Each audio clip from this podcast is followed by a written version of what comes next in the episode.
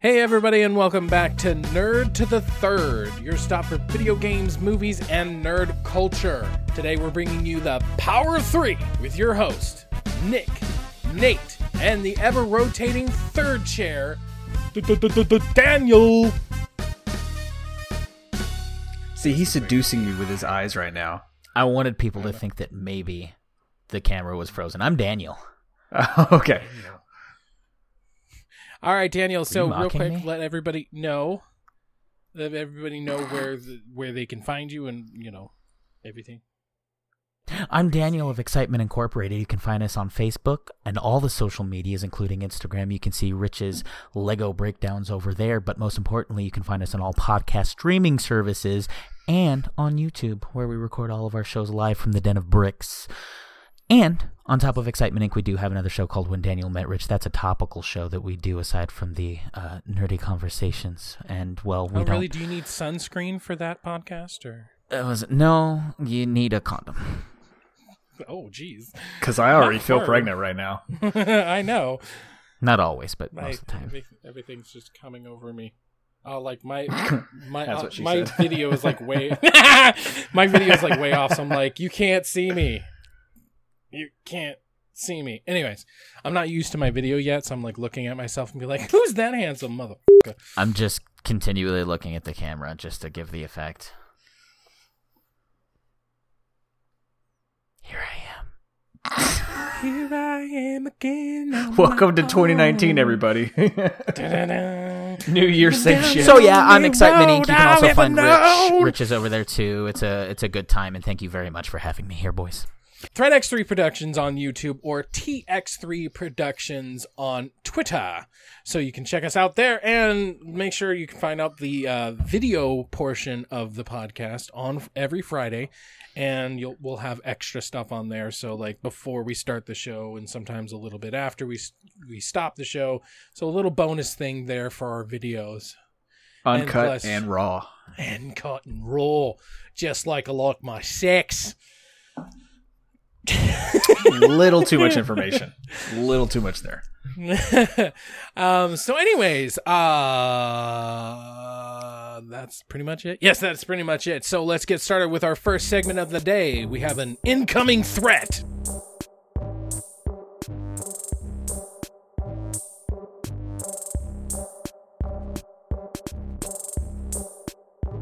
So, incoming threat is where we get to talk about everything that's going to be coming out in January movies, video games, and notable TV shows as well. So, we're going to be talking about movies first. Let's get those out of the way. Um, on January 4th, so it's already came out, and I've heard a lot of good things about it.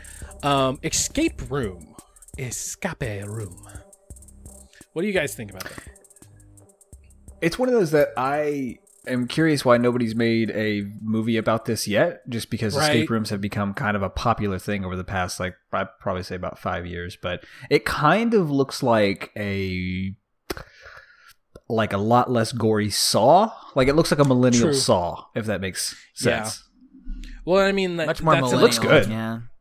That's definitely one thing that a lot of people are pointing out the fact that it is PG 13 and they're clearly trying to not only go on to the fad, but then also just make it as marketable as possible.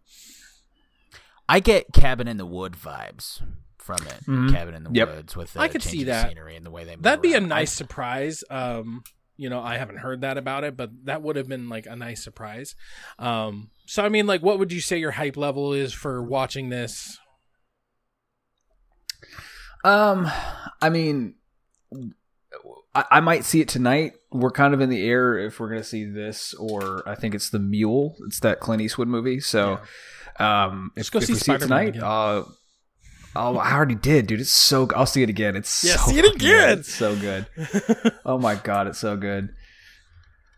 I'm gonna turn Uh, on. I, I, I'm curious about Rotten Tomatoes right now because it looks like everyone's pretty much 50-50 about it. I've had the opportunity, uh, the opportunity, Opportunity. uh, to see it. I've actually had the opportunity to see it twice. The first time, uh, I at test screenings, just to clarify, I couldn't Spider Man or Escape Room. escape room. And Escape. I we just missed it the first time because we had actually seen Mortal Engines that Friday and then Aquaman that Monday uh, with passes. And then um we were just kind of burnt out on going to the theater over and over. And it was a thing where my wife did really want to see it. Um and I I kind of saw it from afar and I was like oh look it's Mrs. Page from Daredevil this might actually be interesting and then we mm-hmm. just Oh yeah, that's right. Yeah. I forgot she was in that. She's in Daredevil. It was her, but you know, being that most people like it, and I mean, I I don't personally. I- can be a critic. I try not to be, and I don't always take what people say uh, uh, for granted. There are some movies that I've watched without even uh, seeing trailers for, uh, including Oh, right. the the Happy Time Murders and uh, The Spy Who Dumped Me most recently, and I loved them, and they were both 50 50 percent, you know, um, Oh, yeah, ratings right. on Rotten Tomatoes, which is the same with Escape Room. So that being said, and looking at the set pieces, I think I personally will be spending my money on going to see it. Nice. Um, then another one that came out was Replicas. This was, um, or I guess that was January 4th. Now we have January 11th will be Replicas. This is Keanu Reeves and spoilers, even though it's in the trailer.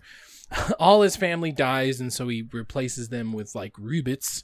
And so then I guess they become self aware and they're like, wait a second, Wow. something feels a bit oily. And it's not just my husband's hair. So my take on this is give me give me as much Keanu Reeves sci-fi as you can, and Yeah. I'm, I'm down for it. I mean, Yeah. you know, it's apart from the the last two Matrix movies, which everyone you know hates. You know, I, I don't have a hate for them, but anytime that I see an actor like Keanu Reeves in a sci-fi setting like this, I'm like, I want to see it. yeah. Yeah. And I mean, It kind of gives me like a mix between Surrogates and um, the I think it's season two, episode one or two of Black Mirror Mills, vibes. yeah. Mm-hmm. Mm-hmm. Mm-hmm. Mhm. Here's the deal. I just want to see Keanu Reeves beat the absolute out of his fake family. I don't know how this is gonna go, but Keanu He Reeves just has to go no, all it's Neo on them and just like, things. You're not my real dad. Basically, I just want to. I just want him to climb onto the SUV, and I just want to just pop, pop, pop, pop through the windshield, all of them. You know, Nice. like uh, it, it's ir- ironic that you're dying in a car again, but here we are, and this is what I get. So nice. Yeah. that's for Um, sure. Another one, uh, mm, Upside with Kevin Hart and Bryan Cranston. Um, I just honestly, I don't. for this. Oh yeah, honestly, I don't like Kevin Hart that much because I just feel like he's he's the Melissa McCarthy of black guys, and I just don't get it. I don't get why he keeps getting movies and money. Is is my point there? Um, this to but this, looks this really to good. me looks actually, I have to admit. yeah. th- everything about it looks, and I see what you're saying about that because there have uh, there's been a lot of Kevin Hart movies that feel like they're kind of flooding the market. Yeah. Like, um, like what Get Hard was funny, but it's one of those that I maybe could have gone without seeing it. Like you know, it's I'm not like you know, Yeah. oh my god, I had to see that. Um, but no, the, the upside, it every trailer I see for it looks fantastic. I love Bryan Cranston. I I really like the back and forth that they're playing around with this. And like I think the last trailer I saw was the one when he was escorting him in the the supercar. And the cops had t- took him out of the Kevin out of the car, and you, you know thought he was abducting him. He was like, "I'm trying to get him to the hospital. He's having a seizure, or he's having a stroke." And Bryan Cranston's like, "Oh God!" And the cop walks up. He's like, "Sir," and he just goes, like starts convulsing. and it was just a bet between them. He was like, "I bet we can get him an escort," and it's just that that looks like they're going to play off each other very well. yeah, definitely. Brian, Bryan Cranston is a national treasure. Right? He is, And I mean that that's I'll almost watch anything he's in. Yeah, that's almost like one of the main reasons I want to see it. And then just to see Kevin Hart in kind of a more human role, because I always feel like even if he is a human in the story, I just always feel like he's just this exaggerated human, you know, and even like, you know, uh, what's the cop one he was in? They made two Ride Along. You know, so even in like Ride Mm, Along, it's like there were some real good parts of it, but then there were just some parts it was just so over the top, just so out of there you know, which is another reason I compare him to Melissa McCarthy. Um, but yeah, you're absolutely right. He floods the market with just a bunch of movies and it's like there are some good ones, there are some gems, but it's like it's like Hugh Jackman needs to do a Les Miserables before he can do a Wolverine Origins. You know, like not every movie can be of Wolverine Origins caliber. He needs a Les Miserables. He needs a Logan to like redeem himself. Whereas like Kevin Hart, it's hmm. like his Logans and his Les Miserables come few and far between. And he's just hmm. he's completely okay with being mediocre. I feel like Jumanji. I don't think would be a Les Miserables, but I think it would be a kind of like halfway point because Jumanji A yes. A Jumanji A was very, I think, underrated for a lot of people. Uh, uh, into the Welcome to the Jungle, or yeah, Welcome to the Jungle. But his he was being Kevin Hart in the movie, but anytime him and The Rock are on screen together, it's magic. Like it's just it's one of those. It's always fun. Oh, it's magic. You know. So Netflix is coming out with a movie called The Last Laugh. This is Chevy Chase and ah, I can't remember Richard Richard Dreyfuss, I want to say. I don't know. Two really old guys. I'm just kidding. um, but actually, Two old guys do old guy things. but it actually looks kind of cool because it's like his friends. Uh, he used to be an agent, and then he finds out that he used to be a comedian, but he gave up on it because of life and stuff. So he like gives him a second chance at being a comic, and it looks kind of cool. You know, um, it doesn't look horrible like some of the stuff we get on Netflix. So I mean, I that's pretty. That's a good thing, right? I have no idea what this is. No, I haven't heard of it. Well, you'll have to check out a trailer for it. So yeah, so, so here's the thing. Like it's, it, I don't know anything about this either, but let's get Chevy Chase back, man. Let's get, let's have him doing some stuff. Yeah. he was great in Hot Tub Time Machine. That that was, I think, such a meta Chevy Chase role, and you know, it, it's one of those things. Like we've Netflix is starting to become. We've we've talked about Mountain like a bunch of different times, but you know, you have Bird Box, of course, being such a hit right now. oh yeah, right. Um, so hopefully they'll just be continuously on the up climb, um, on the uptick. Uh, but you know, you have movies like my personal favorite that came to Netflix recently was What Happened to Monday. That's one of my like favorite Netflix movies, just because was it was so good. so so good. so good. Jake So Johnson they have the had a ability movie. to do Have great stuff. It? Have you seen the Jake Johnson movie? I think you would like it. Not a new one. Um, uh, what is it on Netflix? yes. Uh, win it all or all? Yeah, win it all. Look it up on Netflix. If it's got Jake Johnson, sign me up. Uh, it has who's like Jake Peralta's best bud, and he has the kid, and he's always like super sexual Um, with Charles. Charles. Charles. It has the guy who plays Charles and Jake Johnson, and they're like brothers. They play really well off each other. Plus, even though there's there's some comedy in it, it's really nice to see Jake Johnson in a more kind of serious role. And then the same thing with the guy who plays Charles from Brooklyn Nine Nine. See him in a more serious role. And it fits really natural. And I, I really like when actors can do that. But yeah, check it out. I want to say it's Win It All. Um, Mm, it is yeah, Arnold. yeah. So it was really good. Um, but back to back to January. Back to January. Um, probably the biggest of the month is going to be Glass. It comes out on the 18th. Ugh. What's Yes. your What's your hype level? Yes. What's your hype level? so so hype, so hype. But here's the funny thing: I never saw Unbreakable. Nice. So when I saw Split, I hadn't seen Unbreakable before, and everyone was freaking. here's the funny thing: I went to go see this at the movies, and I knew there was a Shyamalan twist at the end because it was reported, and we're sitting there watching it, and I go, "Oh my god!" And my wife goes, "What?" I'm like, "They're connecting this to the Sixth Sense," and my buddy Cody goes. No, it's from Unbreakable. and I was like, oh, Oh shit! I haven't seen Unbreakable. Wonderful. Wonderful. Oh man, uh, that's but funny. so so here's I actually saw Unbreakable three months ago, yeah, and it's not that I didn't like it, but it was one of those that I feel like if I would have seen it when it came out, I would have liked it a lot more. right. Because when it um, gets hyped up to that, you know, umpteenth degree, it is Right, kind of hard to live right. up to that. But going into Glass and seeing trailers seeing a lot of the trailers they've had that show clips from like Unbreakable to kind of give like a I guess like a mindset shot. Mhm, I don't I don't know what the context of it is in the movie, but I'm like, "Oh, I understand that. I get that." So Right. it it's making me a lot more like- when this trailer came out cuz I loved Split. Split was easily what was that 2017? Yeah, it was definitely one. Easily of one of my favorite movies of 2017. year.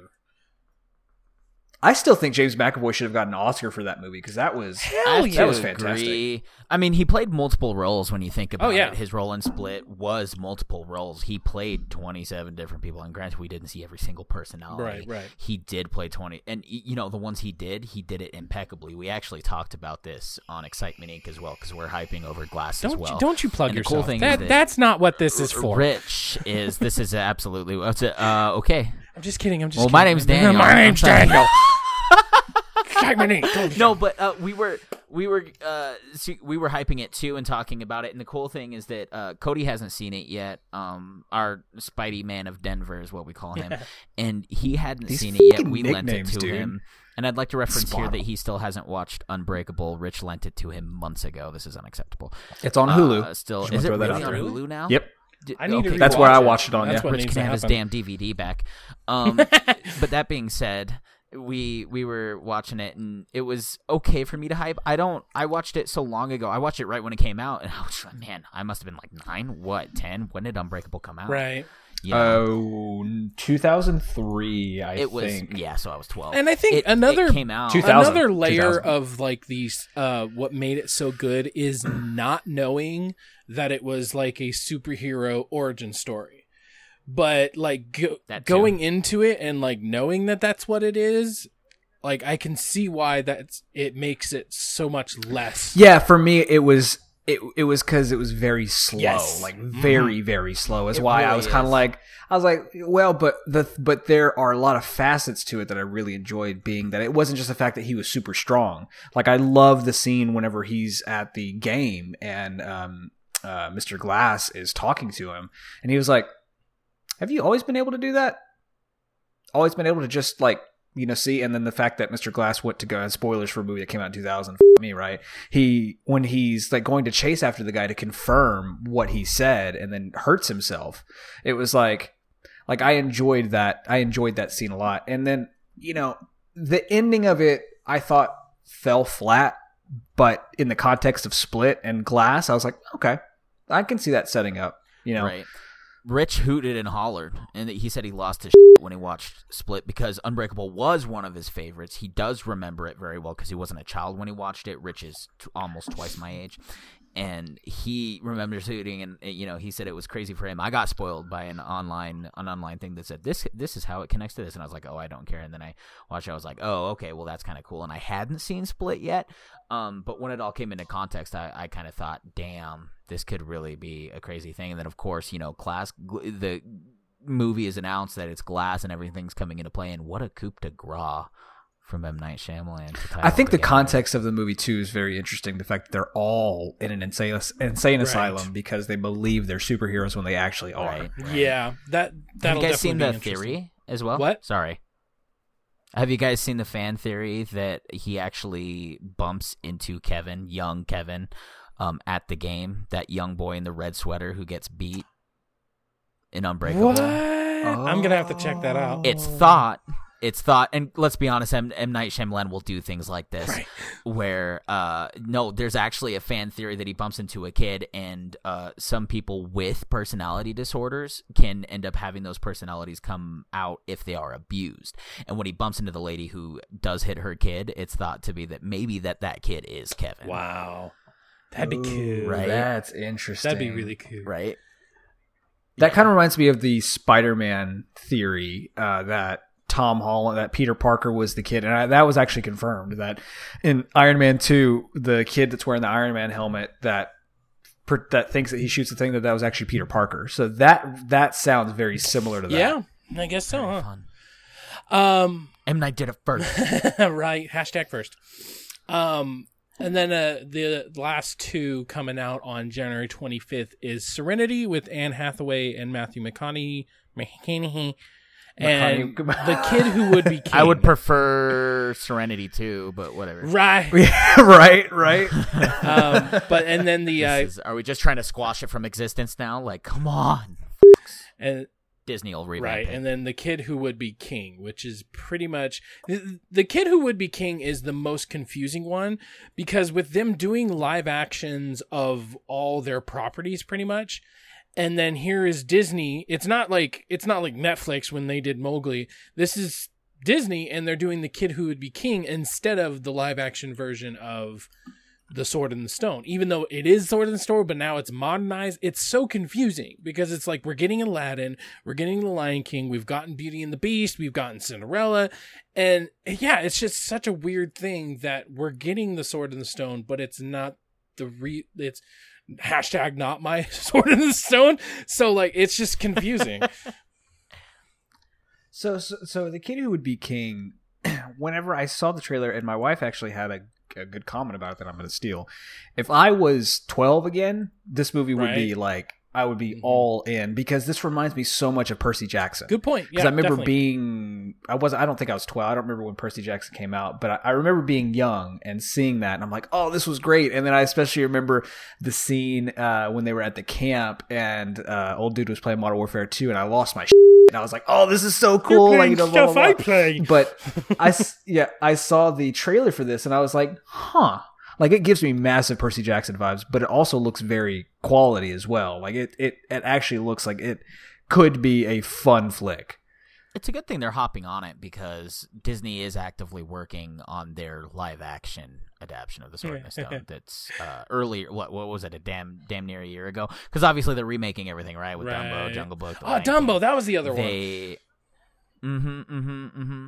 And it's coming out and they were talking i guess there's a script that already exists that was reported a year ago and obviously these scripts get written far ahead sometimes of when they actually even begin filming um, and then they were talking about locking in a director, but uh, I don't think anything got confirmed past the rumors, and that was the last I heard of it. It was damn near a year ago. So it's funny that they're doing that ahead of time, and it's probably smart of them to have the kid who would be king because of uh, Mowgli on Netflix via the Jungle Book by Disney. Um, man, a little oversaturation in my opinion. Yeah, so I don't the, the the story that plays out in the trailer for the kid who would be king is very much like it shows, oh, hey, you know, I'm this thing. I met Merlin and then like him going to talk to his friends be like, "Hey, look, you guys bully me, but we have to save the world. Like all of us have to basically become a night school at school and like train." So Oh, I wonder he makes friends with his bullies. Yeah. See, I I was- wonder I just fantasized taking a sword to school and beating up my bully. Sorry, go ahead. Well, so I wonder what what the timeline of that is because I wonder if there's a, a portion of the movie where everyone's like, "You're just crazy! Like you think you're King Arthur? Like what?" And then like something happens. So I think I think that could be a more adult version of of of that happening, kind of like the um, um, Thor storyline in the Ultimate Comics, where um, Thor in the comics, he's like he's you know Thor, but to everyone else, he's like he's just this drunk homeless person who thinks he's the thinks he's a god, but he actually is. So I think maybe. I, and I haven't seen the movie, so maybe I'll end up liking it. But I think I personally would like that, like a longer, a longevity in the movie of this kid's crazy. He thinks he's King mm-hmm. Arthur. Like, why would we follow Right. you? But I don't know. We'll see. It looks fun. It's not one of those that I'm gonna. I mean, the, 2019 is gonna be the year of movies for me because I'm going to see. I feel like I'm gonna see more movies and play games Yeah. this year. But this is one of those that I'm rate. like, I'll see it, but it's not one of my top picks. You know what Yeah. I'm saying? Uh, It's definitely either a rent it or I'll go on like a dollar Tuesday because we have a cheap theater that does like a dollar Tuesday. Um, and even then, like I don't even know if my daughter would enjoy it because it's like there are kids in it, but I don't know. She's like she's just outside the demographic where I just don't know if she would actually enjoy it. So it's a little weird. Um, so moving on to I'm really excited. I'm sorry. Before ahead, we move yeah. on, I'm really excited for the alternate ending of that movie on the DVD. Inevitably, when they give him a Ritalin, tell him to calm down. The the extended cut, the, the Zack Snyder cut. right. it's true.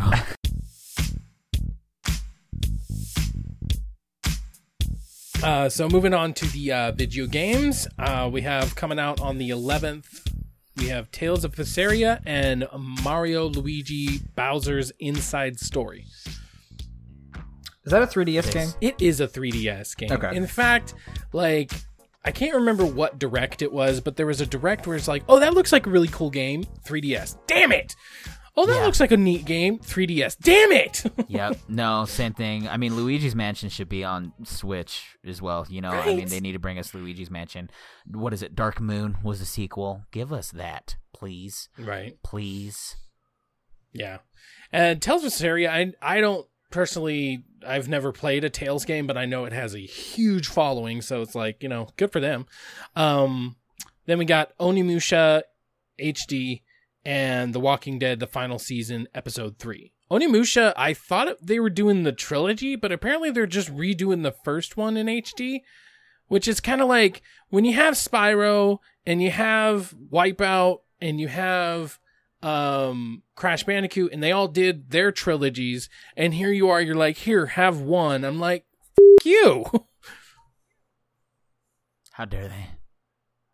Well I was so I'm right not a big Onimusha guy. that you just were both so speechless Yeah, I, I'm I'm not Onimusha guy, so this is uh, there's a lot of games that the only one that I'm kind of whatever about is the one that's at the end of this list. But all the ones that are on here so far, I'm just like, okay, cool. Like you know, I'm not gonna. I've got I've got games I didn't play in 2018, like Red Dead Yeah. and other stuff like that that I got to get through. So I am So interested about The Walking Dead um just because now they're going over to Skybound. From the sounds of it it like they're really just helping them put it out. So I don't think there's going to be that much different but I'm still kind of interested to see exactly what happens. Are people going to suddenly give a shit now? Or is it just going to be just like before but now it's under a different you know flag basically You know, I will. I'll care personally. Oh, I mean, eh, I Dave. care about the story um, Yeah. more more than anything because it, it- here's the deal. her. Yeah, pretty much. Um, except not at all. I was an adult when it came out. But You were an adult. but I mean, you know, it's it's about kind of the the story coming to completion. I did buy season three. I didn't touch a lot of them for a while. A big thing for me is with all the Telltale games is here's the deal: those guys going under. And the engine, come on, guys! Like uh, that Oh, game yeah, engine yeah. did not improve once over all the years. Losing, you know, it's all about the story and doing things. So, um, I'm glad that they get to finish the story that they wanted to tell because they were planning on a final se- season no matter what. And the fact that it's going to start with what was so important, what was the game of the year for so many people when it did originally come out, for the sake of the fact that Mhm. you weren't getting story like that anywhere else, uh, is really important. So. Uh, For that reason and for out of respect, let them finish telling their, their story. I'm really glad that uh, Skybound picked it up. I'm really glad that they're going to get to finish telling their story. But do not continue unless you're going to make a new game engine. I hope that uh, you know, for the sake of c- finishing the story for the artists who want to tell it and the the writers who want to Yep. tell it, they should finish it. Stop.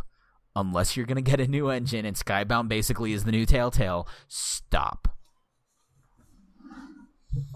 Well, see, I I agree, and I think that, and I could be totally interjecting something that's not there, but Skybound, them picking it back up and and getting, do you do, do you know if they've officially hired like like ex Telltale people to Officially, Skybound, yeah. or, or are they just housing they have their own, and this was actually mentioned in the kind of funny game showcase where they had Yeah, read a the, book. The crew, uh, it's it's n- not a book either, but it's like oh yeah, read a book. what book is it? What book is it?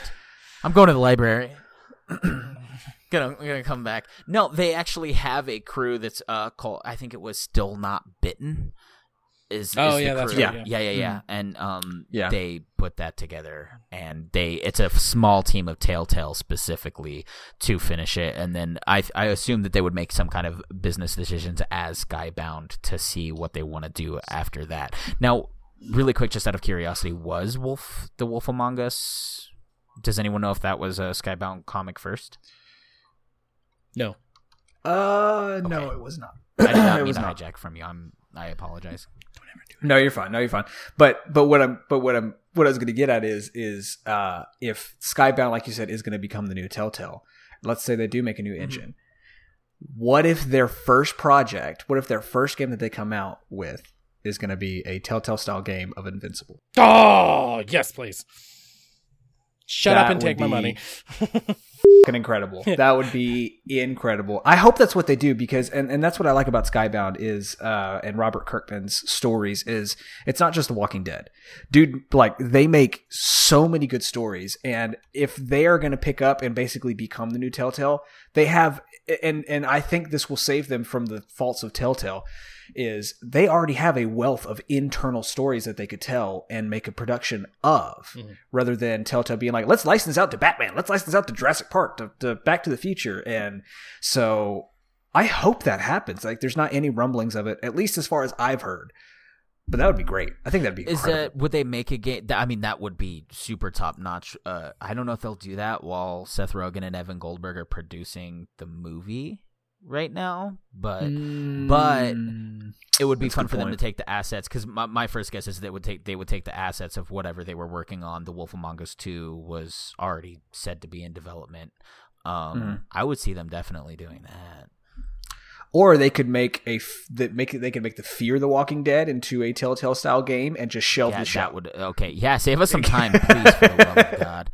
Oh my gosh, I can't Just do even- that and I shelve fell the off show. a long time ago for the show, personally, but that's not what we're talking about.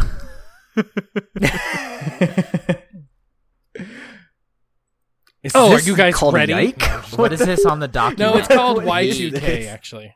Oh, but it's a Roman numeral. Oh. Yeah. What Read a hell? book.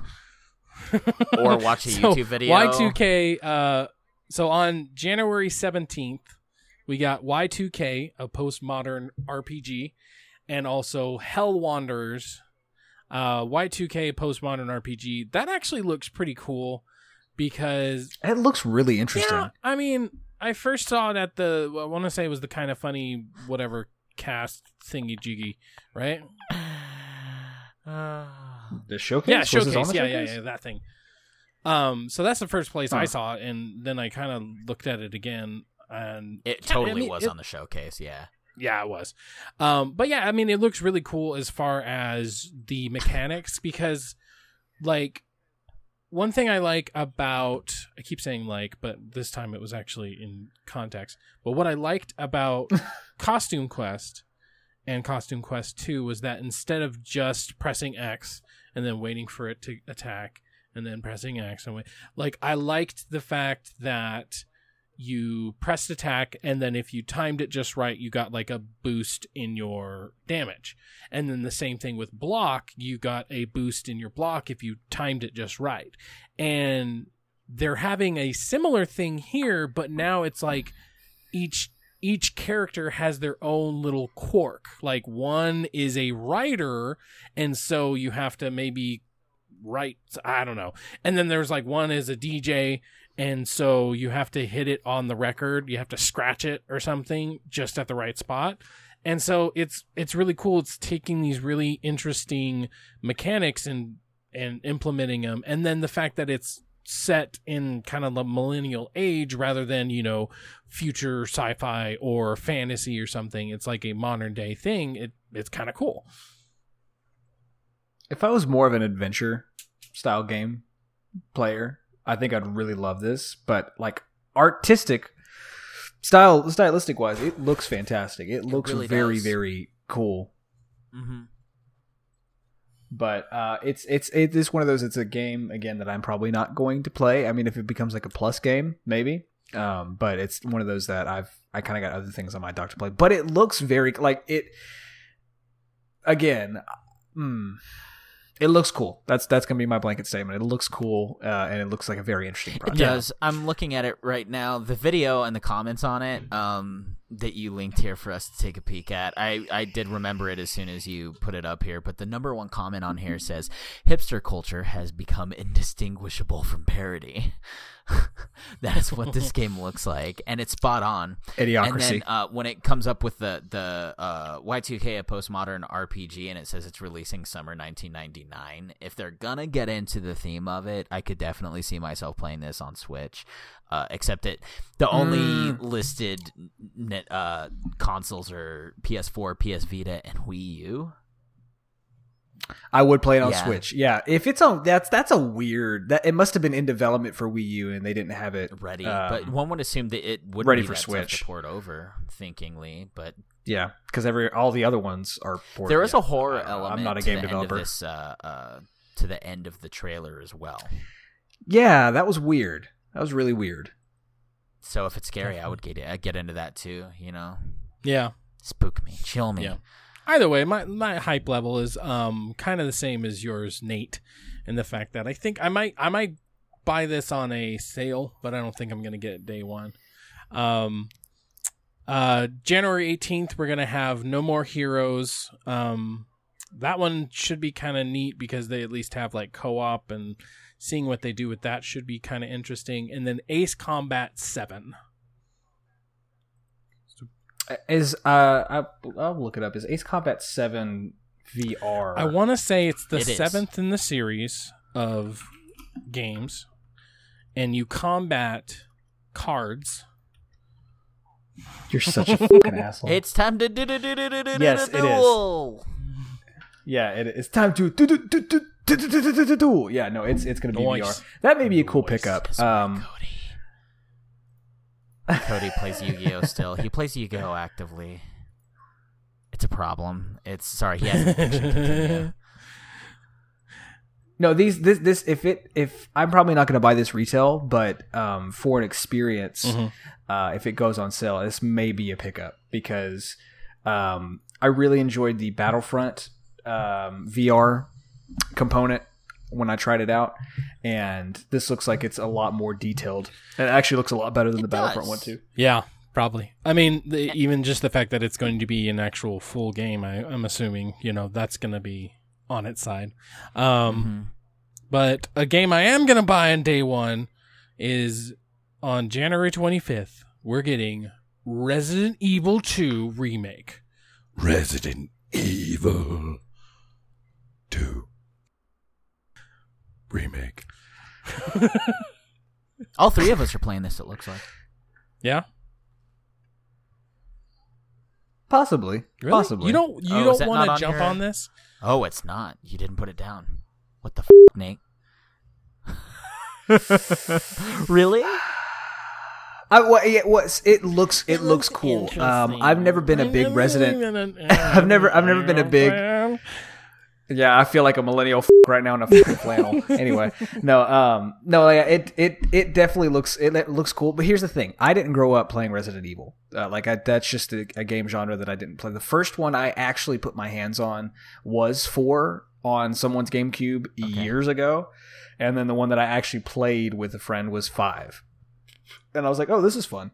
Um, now I went to go back and play the first Resident Evil remake and I'm really legit. Well, first off, when I played it, I played it the way you're not supposed to. I played it like a zombie game. I played a day and died immediately. and and so like I guess just be, like the that one seemed very dated, even though it was remade, and so it kind of didn't really get its hooks in me. Um, but the the uh, trailer that came out uh, that had I, I think it was um, Resident Evil fans bear with me. Um, the one in the hallway Hi, was that a trailer for two? What was I didn't hear the what? question. I got distracted. the the the cinematic trailer that was them in the hallway like being complete badasses was that a trailer That for was two probably or was that for, for a some? movie. I've been staying away from the Resident Evil 2 trailers myself, uh, for the same reason that I stayed away from trailers for movies, just because uh, you know it ruins some of the better aspects of these shows. If you go on and you are uh, uh, watching the aspects of it, so for that reason, I have not seen even a second of Resident Evil 2 gameplay. For that reason, I'm willing Oh. to bet. I'm willing to bet because I want to go in. Fre- I want to experience it like completely No, fresh. I Not understand mean, like- that. I like, but oh my god, I what saw I have pictures. Seen, I've tried to see me. Minimal. I haven't seen zero like you, but I've tried to see minimal. But what I have Sure. seen is just like I've seen like little docu series, like you know, like seven ways that it's going to be different. And so I'm like, oh my god, thank God. And so they're really from what I've seen, they're really keeping the spirit of the game alive as far as, you know, when you go into the police station, things are going to look familiar, but they're not going to be so familiar that you can find everything in two seconds and beat the game and, you know, an hour or something like that. But then right, the and same the dimensions of that room aren't going to be the same either. Yeah, because obviously. as opposed to walking around in the third person camera, and where Nate was going with this, I think, is that you know, and where I totally understand where he's coming from with the original Resident Evil, such a survival. It was called survival horror, Right. and while Resident Evil Four will have elements of that, Resident Evil Five took off with it. Now, keep in mind, I felt like Resident Evil Five still felt like a Resident Evil game. Resident Evil Six felt like they could slap a new name on it and people would think it was a random zombie game because it was so unlike any kind of Resident Evil and was obviously a show. We all know that. Yeah. But um, I don't blame you because I haven't been able to make it through no matter how many times I start Resident Evil. And keep in mind, I've beat Resident Evil 4 dozens of times. I've bought it on so many consoles for Yep. the last three generations. yep, yep. I cannot beat Resident Evil Remake because I do not have the patience for it to survive. Now, gameplay wise, Resident Evil 2, I'm watching the gameplay of it right now. It it it does look re- like th- I'm more likely to play this than to finish Resident Yes. Evil 1 Yes, remake. definitely. It's For it- sure. It it's definitely definitely looks hard because it's just a more in different time. I mean, even when they remade it on the GameCube, they really just gave it a pretty overhaul, like you did with Crash and- N. Sane trilogy and the Reignited trilogy.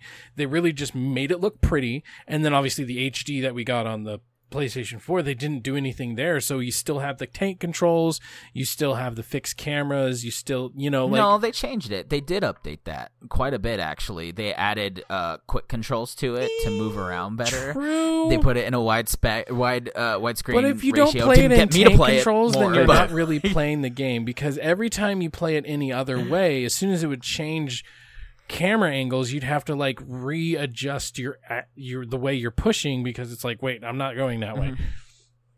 they made it so you didn't have to do that. the The issue was like when you would come around a corner and you were holding a direction on your D pad, Right. That you would suddenly change directions and you could just hold it down and continue. They made it so that when you did turn that corner, you could just hold it down and you wouldn't suddenly stop and start going a different direction because the controls would orient to how you were looking at it.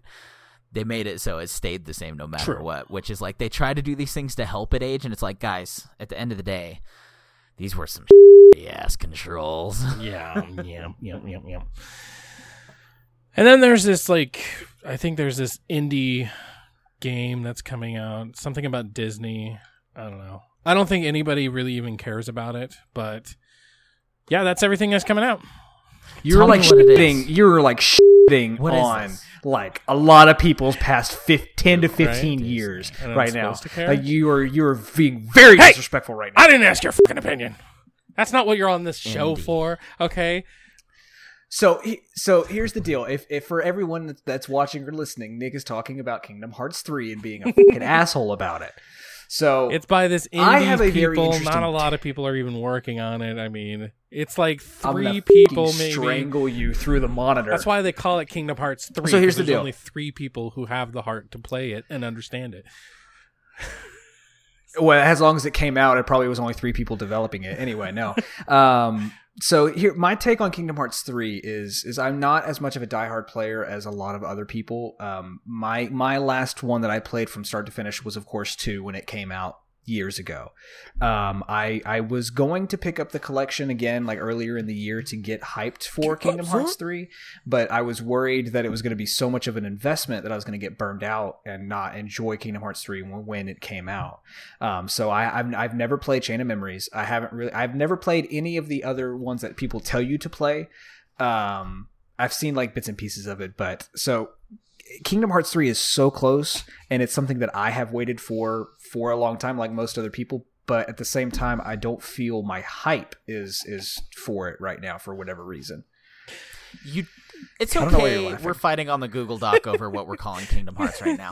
Now, uh, Kingdom Kingdom Hearts three. Okay, so Chain of Memories you can totally skip. I've had my bros coming to me as they're going through their replays as well. I just beat Birth by Sleep for the first time on the 1.5 2.5 collection for PS4. I've moved on to 2.8.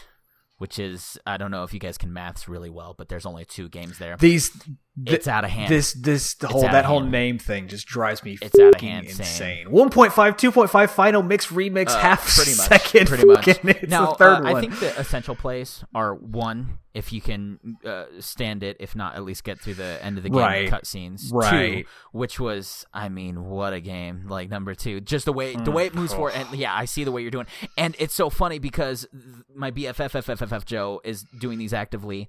And uh, friend of Excitement Inc. and he just got to two for the first time. He hasn't done it yet. He doesn't know the Thousand Heartless battle is coming. He's playing his Cloud on Smash right now. He's beaten Final Fantasy VII, so the Thousand Heartless battle in the middle of that game, which light spoilers has a oh man, talk about it's in my top ten moments of gaming purely because of the fact that you get a team up and a tag team battle with each of these characters uh, uh, in a, a literal war zone. Which something yeah. it's kind of silly that you would have a game that's like, oh, this is going to be half Disney and all these like you know silly characters, but when they come together and you've got a major death in the trio, a death because uh, he was fine at the end, gets hit with rock, knocked out, and Yeah. Mickey and Donald get pissed. now I've revealed it, but the fact that you can hypothetically kill off a character, even if it's just as a moment thing to to to incite characters like that, I think it's superior storytelling, but in a place that is so convoluted and poorly told. uh, It's I it's like one, two, Yeah. Birth by Sleep is all you need. I'm playing Dream Drop Distance right now in the 2.8 remake. So bad, so bad, guys. If I wanted to pet a, a, a pet, I would go to my real dogs. We do not need a, another Nintendo dogs inside of Kingdom Hearts, guys. Thank you. And it does do that. Nick, Does what? I know. he's lost I can interest. tell. I can yeah, he's, he's he's. No. it's so funny. Cody will come on the show talk about Destiny. Rich does the exact same thing. I'm excited for It's you. not that meet I don't care. It's that I care so little that my brain cells just slowly he doesn't care at all. and wither away. That's okay.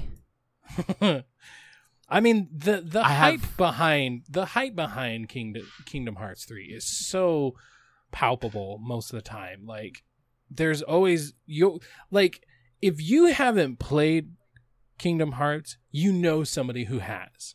And that one person who has is Uh-huh. usually the balls to the wall big M- MFG, you know, like fan because fans of the game are fans of the game. Like I don't know, like I feel like if you like the game, if you played the game, you're a fan for life. There are very few people who are "Uh, I don't like it. It's too it's too hard. It's confusing. Well, I mean, there's plenty of people who say it's confusing, but even even the people who think that it's convoluted as f- they still enjoy the hell out of it, and that's something to be commended. Even if it's not really something I think I might personally play ever, it's still just it's I can appreciate its legacy and just how like like furious or I mean not furious, how just uh really really awesome people think it is. there was a word that escaped me. yeah, whenever I whenever I played two um, back in the day, like I didn't play a Final Fantasy game prior to that. That was another game series that I was just not interested in growing up. Um, but I remember playing Kingdom Hearts 2 and I still have very vivid memories of of that of that game and just seeing things like I don't know if I like that they're still bringing back the Hercules world for Kingdom Hearts 3 just cuz it's like I feel like that's that's is it if correct me if I'm wrong that they still keep going back to that like that's always Isn't it because it has the arena? in the Yes. series Yeah. I think it so was a thing. I think so. The coolest thing about the way I think this will be the first world, and that's going to be their best way to kind of connect it to the rest, is that he's going to go back and he's going to finish the story because there is the arena parts. But when you look at the the the content, he's fighting Titanosaurs running up the walls at the Rock Titan. I think this is their way with closing it. They're going to finish Olympus Coliseum essentially by fighting the Titan Titans. Oh, so okay, but yeah, the the worlds that I've seen in three, like the Toy Story, uh, Toy Story is one of my all time favorite Pixar movies. like period. I mean, well, Incredibles, I have whole like really, really up there, but Toy Story for sure is at the very top. And so at, at E3 when we saw the gameplay of that, I'm like, this looks fucking incredible. And then, it, and then as far as tech wise, seeing the Pirates world or at least right. seeing Jack Sparrow, I was like, oh my god, there's a reason this game probably has been waiting to come out for 10 or 15 years. Like it definitely I don't think there's going to be a comparison between it and Last Guardian because I know they both have similar tells as far as development wise. So this like I'm excited for it. Will I pick it up at launch? It just depends. It depends on where I am or if I'm excited enough to buy it at at launch. But it's one that I definitely want to play. I'm going to have to watch one of those damn Mhm. like 30 minute videos about the story Yeah, yeah, just to build yeah, up to get it Ready for it? No, that's true. because I'm like lost. Like I was a kid whenever I played two, and so I'm like, I def- like story wise, I'm like, I remember, you know, you didn't play a Sora at first, and then you know, and then I remember the worlds, but that's Yep, about it. 100%. I have both Resident Evil 2 and Kingdom Hearts 3 pre-ordered, and I took the week off from my uh, day job to play both of those games and cover them. Well, not everybody can do that, so. That's quite all right. Um, God, I wish I could, especially for Resident Evil. That would that would be the main one I'd want to do it for. Um, but yeah, that's that's all we have for video games coming out in January. Um, then TV, I really only had two that I wanted to highlight. Friends from College season two comes out on the 11th, and then the Punisher, the Punisher comes out on uh, January 18th. Now, something real quick that we can talk about because there was a little bit of there was a little bit of controversy behind the Punisher season two. What do you guys think about the fact that we have a alt right, I want to say Christian, you know, as the um, antagonist of the season? What? Did you? Here we go. Hello? Buckle up. Oh, I found the article. There it is. Oh, okay. Can you hear me? Sorry. You guys were both quiet Yes. for a really long time, so I was just like, "Are you?" Oh, did yeah. I was Maybe I should just freak answer. you out. For those of you not watching the video, this is how I'm gonna freak out uh, Nick.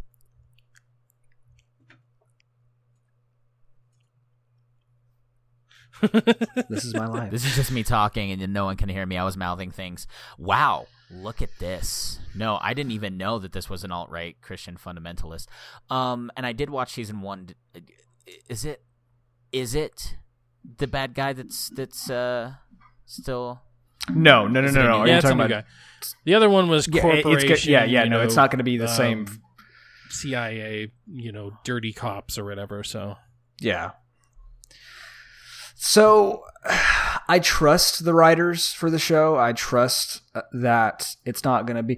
Do- If do you guys remember when Battlefield Hardline came out and everyone was making a really really or not everyone, but like conservatives were making a really big deal about there was one mission where as as a police officer you went into this like I, I don't. I think it, it wasn't coined at the time, but it was now. If you look back at, at an alt right like Oh, group yeah. meeting, a violent group meeting, and you went into the bunker and there was a giant Gadsden flag on the wall, and everyone was like, or the all you know conservatives were like, you know, that's you're you're showing offense to the Gadsden flag. That's not what it's about. Um, I don't think that the Punisher stuff Right. is going to be the same thing as that. That seemed very ham fisted to me, you know, and it could have just been like a like a arts like a style choice of you know let's put up the Gads- Gadsden flag, but I I think that the whole alt right conversation is very topical. Um, the problem with it, of course, is that the lines are very blurred Right. on what is and what isn't. You know, because you have a lot of people wanting to you know label people like Ben Shapiro's a big one. He's like, oh, he's alt right, and Colin Moriarty too. Everyone's like, he's alt right, and it's like you gotta define what exactly it is. Like there may be a capacity of of, of them in that aspect, but the, from my understanding of for what I think of alt right is um like the where was it at the march that happened last year 2017 the white the oh, not white white supremacist but not white supremacist me. meeting with tiki torches and shit. that's what I consider and then like you know yeah, that kind definitely. of so you know and and i don't know if this will be any different because you know the whole thing with westboro baptist church in the media there's been a lot of stuff like that. Like there was an episode of the show called 911 if any of, of you watch it where they were called to this funeral um, because there were these Westboro Baptist Church people, you know, like doing the whole like you know you you know you went to war you you like Satan Oh, and you yeah, know, yeah, gays yeah, and all that kind of thing, and uh and so I think it's topical. So you know, and I think the Punisher can do very interesting things with it. I'm not worried about it in the slightest. Like I don't I don't get my panties up in a wad over things very much, and when I do, I feel like I'm very Yeah. I have a reason to be. Sure. So- You know, alt right is a very poor definition. Um, very poorly defined in terms of the way of Yep. uh, who is in, inside Of of, what that. it is. And, you know, obviously, Colin Moriarty's character was assassinated for his for his uh, relation to that idea, and uh, the unfortunate fact that white supremacists have latched onto it, that they identify with it, Right. because of of the similarities but unfortunately there are shades of gray where um there are and i again netflix is is essentially in the same league as disney now right in terms of their power and the way they have uh ways to make decisions even though they might be canceling marvel shows um, and whatever that that is listed as. They make smart decisions, and I definitely b- believe between a, a company that fired James Gunn for something he said over a decade ago, um, and Netflix having to have these decisions and going, what can we do, what can we get away with, and what's appropriate, is that I think when it comes to the Punisher, they will define um, that whatever this, if they say alt right out loud in the show, if they say white supremacist out loud in the show, um, that they will define it. They will give it a very specific Mhm. definition. They will make it 100% clear um, that this person is a piece of shit. And Jon Bernthal, as the Punisher, is gonna beat the fucking shit out of this guy. If he did what he did to Jigsaw on the carousel at the end of the season, oh man, I can only imagine what he's gonna do this. and that's why I say I, that's why I say I tr- I trust the show because I can very much see them using uh, Jon Bernthal's Punisher as a conduit um, of him being like because uh, of course the Punisher is very extreme, very extreme in the, in his practices and what he does and what is considered his heroism. So I can very much see Netflix or see you know in the series them being like someone who is very extreme, seeing this other person being like, no, you are a fucking piece of. Shit and like bringing him down for mm-hmm. what terror he's trying to ensue. So I feel like in the show that's what they'll do is use Jon Bernthal's character as as the like voice for the people who are watching it to be like, no, what do you like? You know, not not obviously like literally be like, dude, what are you doing? I imagine him like you said beating the shit out of him. But that whenever I say I when I say I trust them, that that's what I mean. Is I think they're going to do. I don't think they're going to be like, oh, look at this ham fist, uh, this the ham fisted. Look at this alt right white supremacist. Like I don't think they're going to be ham fisted about it. I mean, all. that's what you can hope. um, you can hope that they make clear Yeah. definitions, but I mean, when what was it recently? Something. Um, oh right, uh, Netflix had the description of Infinity War, and they described Thanos as a sociopath, and people freak the hell out. Now, I'm not saying that I agree with the people who freaked out, but I'm just saying that opening it opening it up to to that sort of audience where they're willing to freak out over something as small as calling Thanos a sociopath. I mean, now here you have something that's very politically maybe not motivated but charged. Thank Charged. you. That's a good good way to put it. Very politically charged and like they just better have a good reason for it. They better explain everything in the most and I mean I just don't I don't know how you I don't know how you go through this and still keep your you know middle of the road but leaning to the right people you know because those people who still believe in you know republican views but maybe they're just not as extreme as those people but you still cast those people in a certain light but obviously the the main villain will be cast in an even darker light or whatever but you're still opening yourself up to that and it's just like why I mean, if it's going to follow all the other Netflix originals and get canceled anyways, why do you have to feel like you have to go out in this bang? Why does it have to be this message? You know, all the people who, you know, got beaten up at Charlottesville. That's the one, Charlottesville. Um, all the people who got Yep. beat Yep, up at you go. Charlottesville. Like this, this story is for them. You know, the girl who died there. This story is for her. You know, and it's but why? It's like you're there's a good chance you're already going to get canceled anyways. It's like why does it have to be like I felt like the CIA was a good um enemy cuz it's like that's a pretty that's a pretty new I mean I don't want to say neutral. That's pretty textbook. That's Right, pretty textbook exactly, Punisher yeah. story of the this guy who who fought for this government and gave his and was willing to give his life for the country that he Yeah, loved. His that government is turned that on is him. I mean, textbook that, that's like Frank Castle textbook right there. That, And so then taking it to a place where it's like now he's going up against this right wing nationalist, it just to me it's how do you not make it hypocritical? Because here we have this guy who uses guns and carries out his own justice going up against somebody who might sort of do the same thing, but now it's like, I believe in the Lord, and the Lord doth tell me that you will die. You know, it just it how do you how do you make that and not make it super hypocritical for Frank Castle to be the one ensuing this justice? I don't know. Well, it's the shades of gray, right? You know, because the, only people that are that are going. Now, I understand what your statement is that.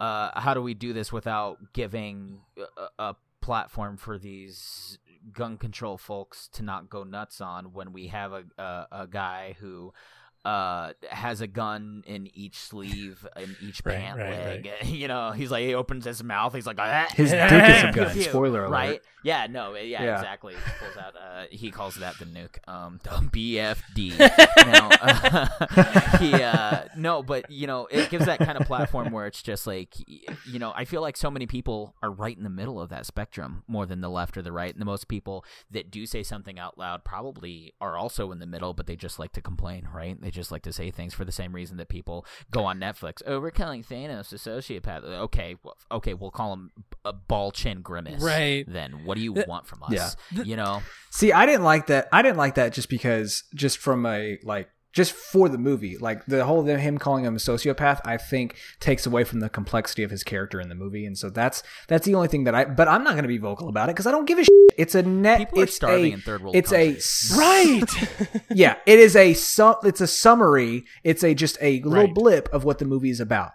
I'm not going to tweet and write about it. But now I did. I did think that was kind of like I didn't like it for the reason that I just said, but it's not because of any other, you know. And you know, for this conversation, because we've gotten into it, I guess. Like I'm, I'm a good example of this. I grew up conservative. Um, that's you know I you know followed my dad's beliefs and they were always very like factual. Like it wasn't like you know oh yeah we're conservative it's a bad word. It was like no you know it's everything I had reason like it, it- all the stuff that we would talk about like made sense to me was very reasonable to me. Um, but as I became an adult, you know, I started leaning myself more towards the middle. Like I have conservative beliefs, but I also have very liberal beliefs. And but again, I'm a very common sense person. I know that's a bad word nowadays, but I am a common sense person. I'm not going to riot about something that is nonsensical Right. that I don't need to complain about. Um, that's just not who I'm going to be. So, smart. like, exactly. I, so I, I- I guess I am. I guess, I guess, and most people are like that. But you do have that vocal minority that makes it worse for everyone. And this conversation Mhm, we've heard for mhm. years now, especially the Trump administration.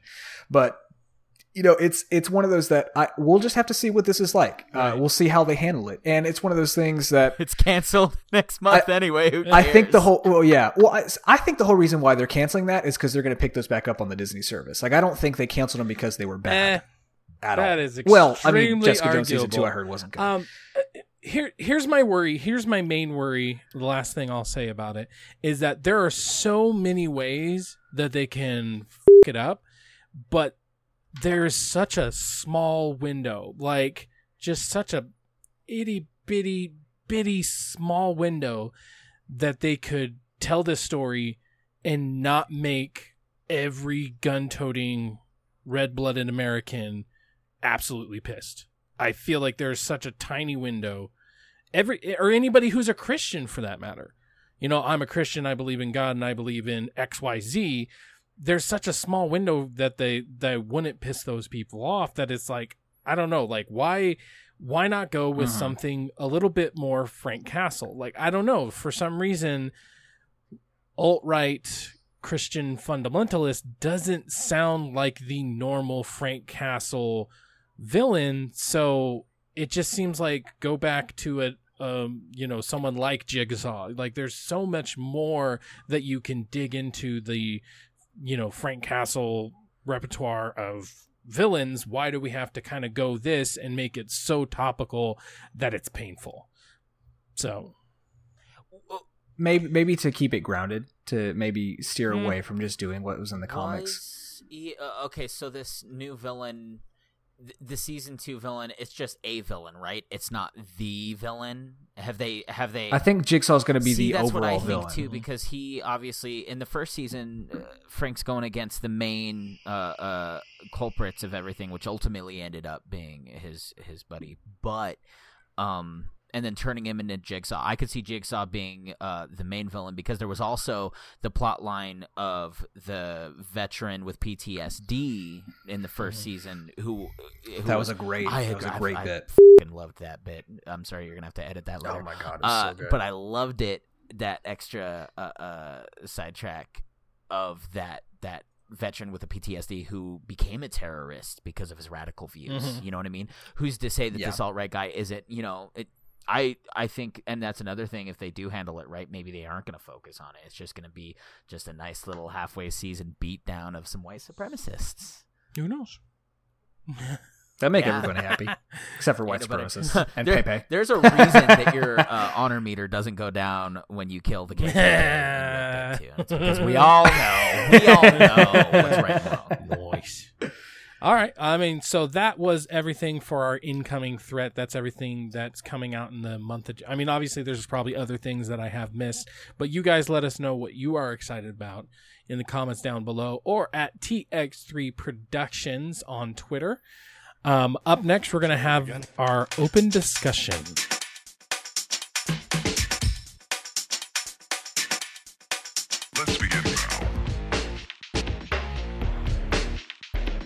Having so much fun right now. Oh, well, thank you. I'm definitely going to need a pop filter. Holy moly. My subject, what my open topic was, is recently the, uh, uh, definitely not Kingdom Hearts 3, or Kingdom Hearts 4 theories, which, uh, we'll, we'll, we'll do that later on Excitement anyway. But the, uh, big deal here is, for me, Smash Bros. DLC characters potentially being leaked. Bum, bum, bum. Now, is this a, is this a potential link like the Grinch link leak, or is this have a lot it more has validity? far to more it? validity to it, sir. And the fact that said leaker leaked these characters ahead of time, but also uh, said Joker before Joker was announced, and also talked about Persona Five R. Are we going into like Tim Gettys which was also level of like No, no, we're not doing it. This was uh, they can no, we don't do that stuff. We don't. That's not no. Um, I have my own identity. Thank you.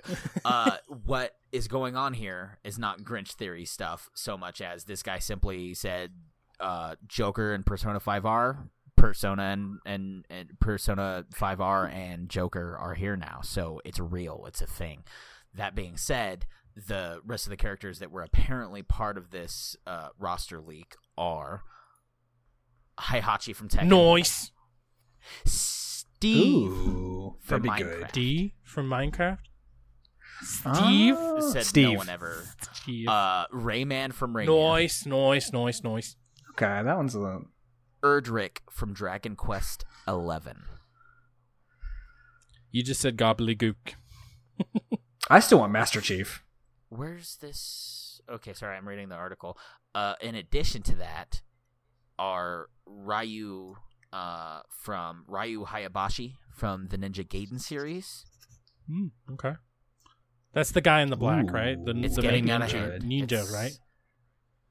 Uh, yep, the main ninja from Ninja Gaiden, and very last to line up with the release of Doom Eternal, Doom Guy, the Marine. What? Oh, let's that would go. Be Yeah. Pull That out a would be shotgun and so just shoot Clefairy right in your goddamn cool. clitoris. They're f- they're friends with Bethesda now. You know, it's not it's not out of the question for them to do something like that. And I think it would be Doom Guy before, say, Wolfenstein. You know, Um, but Oh, for sure. It would be Doom Guy yeah, before BJ. definitely, for or sure. even uh, uh said Dragonborn. Is that what they call him in that Skyrim? Uh-huh. What is that game? Skyrim. Dragon. It's a Dragonborn. Okay, Dragonborn, thank yeah. you, Dragonborn. Whatever Skyrim is, I don't know. I was busy Dovahkiin, watching- Watch. Dovahkiin. Uh, these say it, now we were talking about it before. You're not. You don't play a ton. Nick. Sma- well, I mean, I know of it, Of and I played. I played the crap out of uh, Brawl. Would have been the last one I played. Damn, that was a while ago. It wasn't You- a while ago. that Oh, was a while ago. a that was little like- bit ago. It was a it was a console ago, well- and that console doesn't really count. That was two. No, that was Well, right, two I'm just consoles saying ago. that we are in the current console, so therefore it was a console ago because it was after the you know. So Duly noted. Or any of these characters? Do they do these characters mean anything to you guys for the most part? I think Steve from Minecraft. right, Is so I mean, come on. so stupid. I mean, but he's very much an icon. I mean, you know, I, I think I, I personally I think that would, that one's cool. Especially, it, I'm Right. curious how they're going to animate him. Are they going to animate him to be the, duh, duh, duh, duh, duh, or are they going to animate him to be like um like a, a like a What do you think his fighter? Right. hit like boxes an are actual, going to like, be? anime fighter. oh, my god! It's like just a rectangular bot. Right. Blah, blah. His no, ultimate is um, TNT. So yeah. So for me, the with Nick, the last Smash Ha! that I played was Brawl. Screw you, Like, the- Daniel. I didn't play the Wii U because I didn't have a Wii U. Um, but Brawl I loved, and I thought it, you know that was really fun. I wasn't going to pick up Ultimate just because I haven't been a Smash player for a long time, um, and it's not something that I was going to purchase myself. And then I got it for Christmas, and it's very fun. Um, World of Light I'm playing through right now. Um, it's kind of one of those that I'm on Switch. I'm in between that and the Messenger right now, so I kind of just trade back and forth in between those. But I'm not I'm not like mainlining anything right now. I'm I'm still in that space where I'm trying to find my main. Um, was so in. World of Light in general. well, God knows there's an uh, extra 50 characters for you to play now. exactly, you know. exactly. So It's gonna no, be a but um, these characters, these characters, I find very interesting. Who did you say Heihachi. the second character was? That Heihachi. they're uh, Hihachi. Heihachi. Heihachi. Let me make sure. I can- Hihachi. Hi. Hitachi. No, uh, that's that's not something that we're gonna look for right now. now, uh, keep in mind, I'm pretty sure that these are one too many characters uh, from the pack because the fighter pack only included five. Uh, they do not include Piranha Plant, uh, which was a pre-order bonus. Um, being that Heihachi, Steve, Rayman, Steve. Erdrick, uh, uh, uh, Ryu, and then Doom Guy. That puts us at six. Doom Guy. So one of these is probably One of true. These things is just not Could- like the could other. shits. I'm gonna say Doom Yeah. Guy if I have to guess because Like- that's third party and that's very American, isn't it? Yeah, Western. It's Western, yeah. That's the that is the only thing that I It's think true. that it could not be Doom Guy is just because the fact of when what Tim Gettys has talked suck about it- before and everyone suck it else, too but Tim hard. Geddes is the one I listen to for Smash. Is that like they there's no like if you look at all the Smash characters, there's really none from a Western developer. Um, they're pretty much all Japanese. So I could see Doom Guy not being I now I can see them because like Bethesda and Nintendo have a better relationship, have a good relationship now that they could do Right, it. And but I think that'd that, be fantastic. that being the very that would be a first very much Western level character, that they bring over, I feel like that would be the most unbelievable thing about it. Out of all they could have chosen, they're choosing a mature title to bring over. I don't think the very first Western character that they're going to bring to Smash, I don't think it's going to be Doom Guy because you're Well, Rayman was What? in the list. see Rayman that was in makes the sense. list, so you that write makes sense, and I feel like that fits Yeah. Smash in general Steve and Rayman more makes than sense. Doom Guy because if there's if if what you're telling me is that there's six, so that means one of them might not be true. It has to be Doom Guy because it. I just don't feel like that fits because even Cloud, in a sense, fits the overall aesthetic because you know the original Final Final Fantasies came out on the Nintendo, so it's like it still kind of fits in a certain way because it's like one of the most favorite out of Final Fantasy in general. Now, I will say that I agree with you. I hope that it ends up being the character. I hope it ends up Heihachi ends up being the character that that's not true. Just because a love Tekken, Heihachi, Never has never been my main. Yoshimitsu. Any of the Tekkens I've played has never been my main. So I could exactly, exactly. But no, I could. no, I've had some pretty bad mains for a while for Tekken, but no, he's a character I don't really care about, and and for me, like I don't want me personally, not a big Smash player, so take my comment with a grain of salt. I don't want an overflood of different Mm, fighter mm, mm, characters mm, in this mm. game. You know, I don't, and I I, I think it'd be cool to have representation for Tekken because we have representation for Street. Fighter. You're about representation. Why can't we just go to the left or the right I'm not- and I'm just not- stay not- over there? Just I'm stay on your goddamn but- side. But here's the thing: like, I want interesting. I, I want very interesting characters to have a mix of to pick on, pick from from from Smash. Um, so Heihachi is He's just a dude who can do lightning. Hello. And that's like, I, I don't really. So I don't really- so uninteresting. If we were to have. I, Yoshimitsu would be a great one to have for representation for Tekken. I mean, he's a very what? 'cause strange character. Swords. No, just every iteration of him has Is been it just very Yoshimitsu fantastical. And, Calibur? Is he? Yeah. No, no, Well, no, you- no, no, you no. no. can't- He's from you Tekken. He can was in play Soul as him. Calibur. He's a Oh, okay, crossover. Yeah. Proves what I know. Which is nothing. So Go alright, back cool. to like the original Tekken and see the Yoshimitsu and the one they have now, and it's insane. Yeah, definitely. Well, and yeah, now he has like tentacles and it's it's a little Yeah, weird. he looks like the alien from Independence Day with swords. Release me. I would, you But would no, I- I've- uh, personally, and you, you guys are totally on a roll here. I would also far prefer.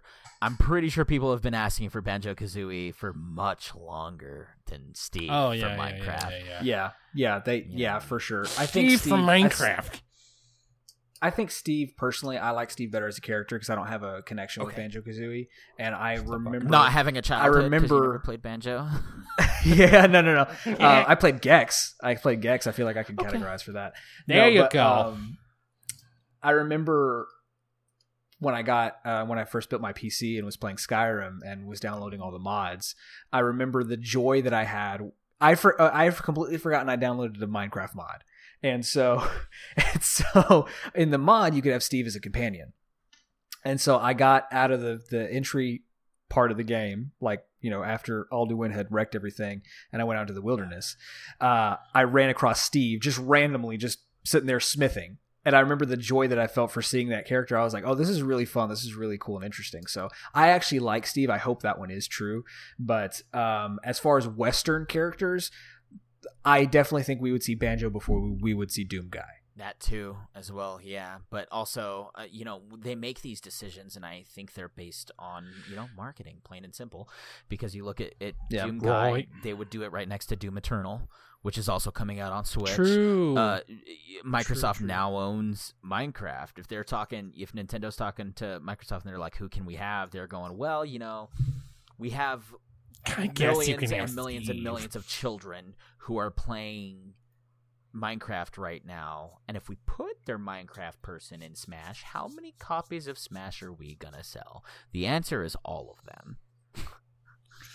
Everyone. oh, you oh, you kids want to play Minecraft? Well, we're gonna put Minecraft in Smash. There we go. Now you're gonna play it. It would happen. yeah. That's Yeah. all I have to say on the Yeah. matter. I wanted to bring it up.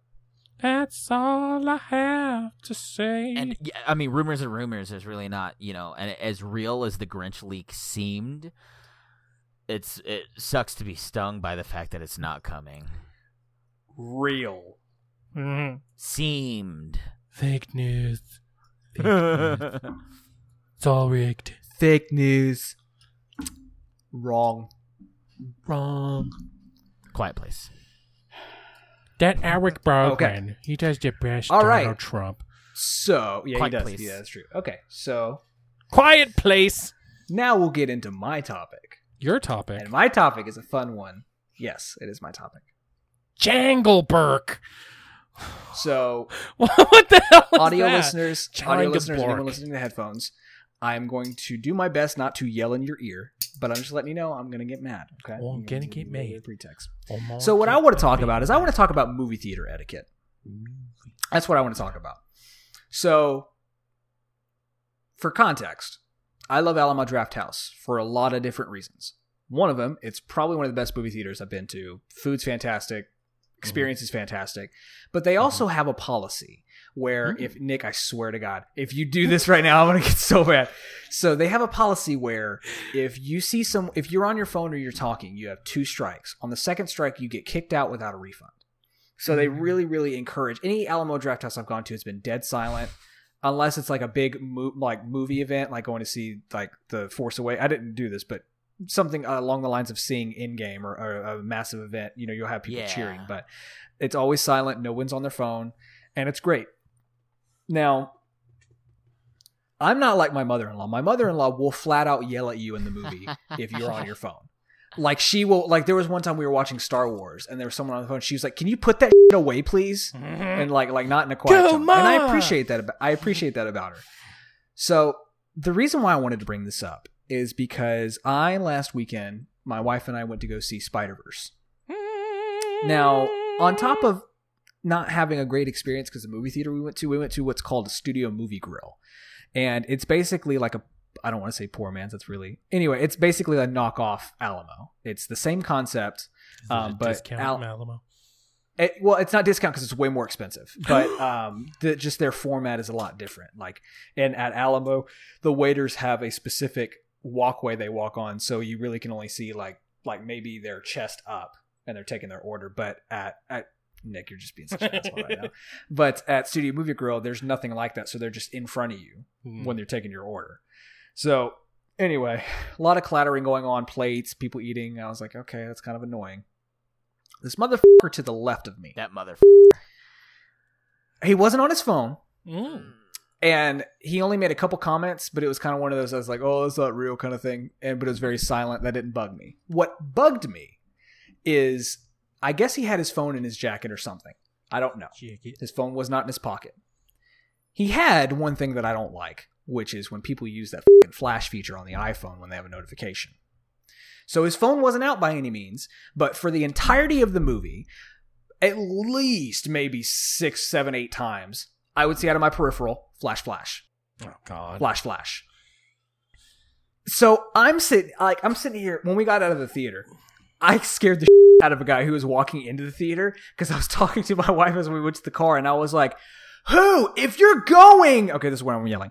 If you're going to a movie and you know you're going to a movie and your phone's not going to be in your pocket, turn the flash off. Like I don't understand why you think that's a good idea. No one gives a shit if you get a text message when we're seeing a movie. Literally no one.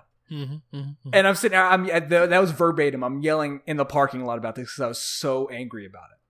Movie was fantastic. I want to see it again in a better light so I can maybe experience it better. Don't you but mean without the light? Without, exactly. Yeah. But it's one of those things I was like, I don't understand people's perceptions of movies to be that, oh, I'm just, it's just like I'm watching a movie at home on the couch. I can just talk and do whatever. Right. No, you're paying to sit in a dark theater with everyone else. Don't talk. Don't be on your phone. Don't be that asshole that's like, oh, I don't care about anybody else. I'm just gonna put my phone on bright and just wa- like watch my text messages and check Twitter. And it's like, no, like it's 2019 now. How is it that people are still this stupid to not have common decency to just sit there in silence for a couple hours? Now, when my wife and I first got together, I'm not talking about you, so don't worry. when my wife and I Yes, first got is. together, Fucking woman. she, uh, if we went to go see a movie that she wasn't interested in, and this is just her, like if we watch something she's not super interested in, she'll like check her phone to to keep herself kind of awake because if she doesn't, like she'll just lose like focus. Anyway, so she would like I think we went to go see Batman versus Superman, and she wasn't into it at all. So she would like look down every now and then, but like very casually. I couldn't see her phone until I like looked over to see what she was doing. So she would do that. But even now, like, she doesn't do that. Like she she understands like I'm just gonna, you know, watch the movie. So like that's my question is why is it that people still don't understand how to act when you go to see a movie? It just it, it makes zero sense to me. Zero sense to me. I mean, you being from Texas, I especially don't understand from how Texas. this. I'm from Texas, so being from Texas, what I really don't understand is how these people are able to get away with it. You know, I'm why? Because we have guns? yeah, I don't understand. Wow, what an assumption. you piss off the right person, and it's just downhill from there. I'd be surprised if it didn't have two guns on Well, him like right down now. under, but I'm just, I'm just saying, I'm just record, saying, I don't. I'm just saying, everything's big in Texas.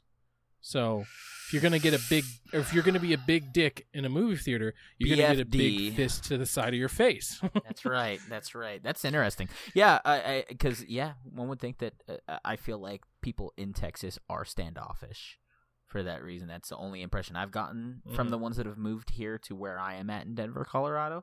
But uh, I don't want to judge. I'm sure. I mean, you know, so far so good with Nate. I'll be I'll be honest with you. Whenever I went to Denver, Everyone was high. granted, we went to no no no no no. We went to well, including me. No, whenever we went to Denver, uh, we went at the time that there was that rodeo uh, festival going. On. Had to have a reason to come out, huh? Well, no no. Being from Texas, even my wife and I both were like. This is literally the most cowboy hats we've seen because we because they a lot of them were on the same Wow. flight we were on, and so we're like, are we We're all right- moving to Colorado right now? um, so, but but yeah, no, like I, I get what you're saying as far as like you know the standoffishness, but no, it's it's it's. I honestly, I feel like I've seen it worse here, and like because I live I live close to a place called Shreveport in Louisiana because we're we're right near the. That's border where I was born. Oh, really? yeah, I was born in Shreveport. So now Shreveport, I've had the worst. Shreveport as a city, I can't stand, and like the mindset of everyone, I can't Well, I stand. So anytime I see a movie there, anytime I see a movie there, it is exponentially worse than than whenever I see one in Texas. But Mm-hmm. um, I feel like I've eh, witnessed it worse here than I have in other places when I went to go see a movie. But I know it's a widespread thing of people don't know how to not be in. an No, asshole. it's a But yeah, problem. no, I- it's a big. Well, and I mean, like, big, how big expensive problem. it is is it to actually go there? Like, how much do you spend just for a ticket? So, well, for oh, for Studio Movie Grill, like I, s- the reason why I said it was expensive was the movie itself only cost nine bucks to see it to to go to the movie. Okay, so that's not. but bad. we spent in in food, appetizer, and then we both got excuse. Oh God, that was bad. We both got an alcoholic beverage, and we spent about sixty bucks in total. Um, to go to just a regular movie theater, matinee is like seven bucks. But, Matinee's where it's at. um, It's anywhere between ten to if you're seeing IMAX like eighteen Mhm. and then concessions are mm, if we get a large drink and large popcorn it's normally like i think another 25 bucks Okay. so for us to go see a movie like if we're going to go see something in imax it's a $40 experience Right, right. Well, the reason I asked is because we kind of have the same thing where like you can drink at your table or whatever, but it's like cut off from the rest of the theater. So like normal normal tickets would be let's say ten dollars. I think is probably ten or ten fifty or you know whatever is the average here in Idaho. But to get those over twenty one seats, where you know they're like first class, where you know you have more inches around you, you don't have to be you know smushed up right against somebody. But to get those, I want to say they're anywhere from three to five dollars extra. I want to say three because I don't think they're that much extra. But anyways, for the sake of argument, we're going to say three to five dollars extra. So that's why I asked Mhm. because a typical place where it's like really high end movie theater, you have to pay extra to go there. So that's that was my main reason for asking.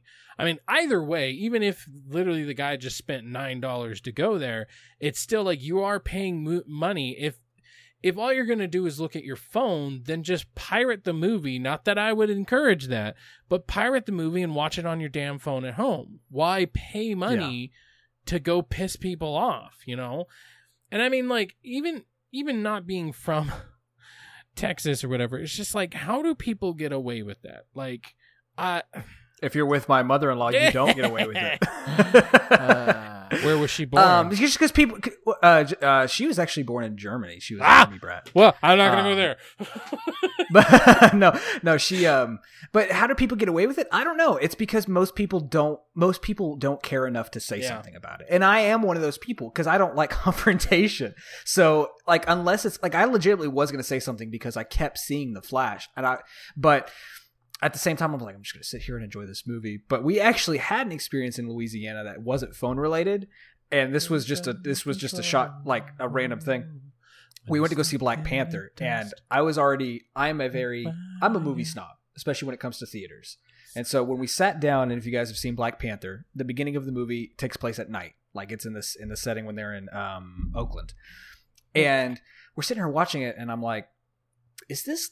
I was like, "Baby, does this look really dark to you? Like the screen looks really dark." Such a racist. and she was like she was like uh i mean i don't know it looks normal to me i'm like okay and i was like all right that's a little annoying then there was a guy to the left of me like probably four seats away that decided it was a good idea and he thought the movie was so funny that he would narrate the movie like after someone would say a line he would like someone would say like you know for wakanda and he'd be like for wakanda and i'm like it literally every line every line he would do it and i'm like all right baby i'm about to lose my that was the first time I've ever walked out of a Marvel movie.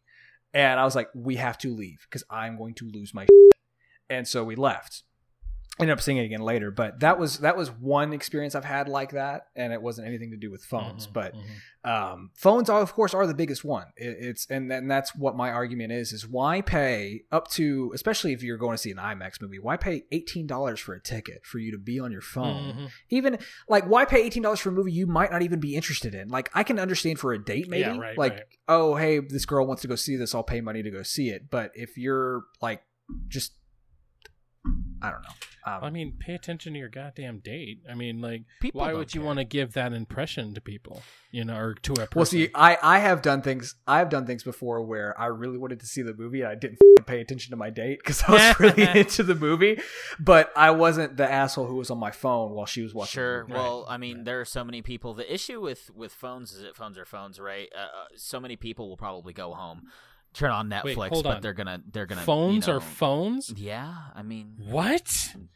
uh, phone addiction is an issue, and people who can't get off their phones, you know, are obviously a problem. I don't, you know, the, the screen brightness. If you want to be on your phone, be on your phone. Turn down the screen brightness. You don't have to blind Right. the person Exactly, next to you or exactly. behind you. We can see it. It shines up as bright as a flashlight, and especially in your, uh, you know, in your situation, Nate, that day it was blowing up, and uh, uh, that flash is a literal flashlight. It is a literal camera Yeah.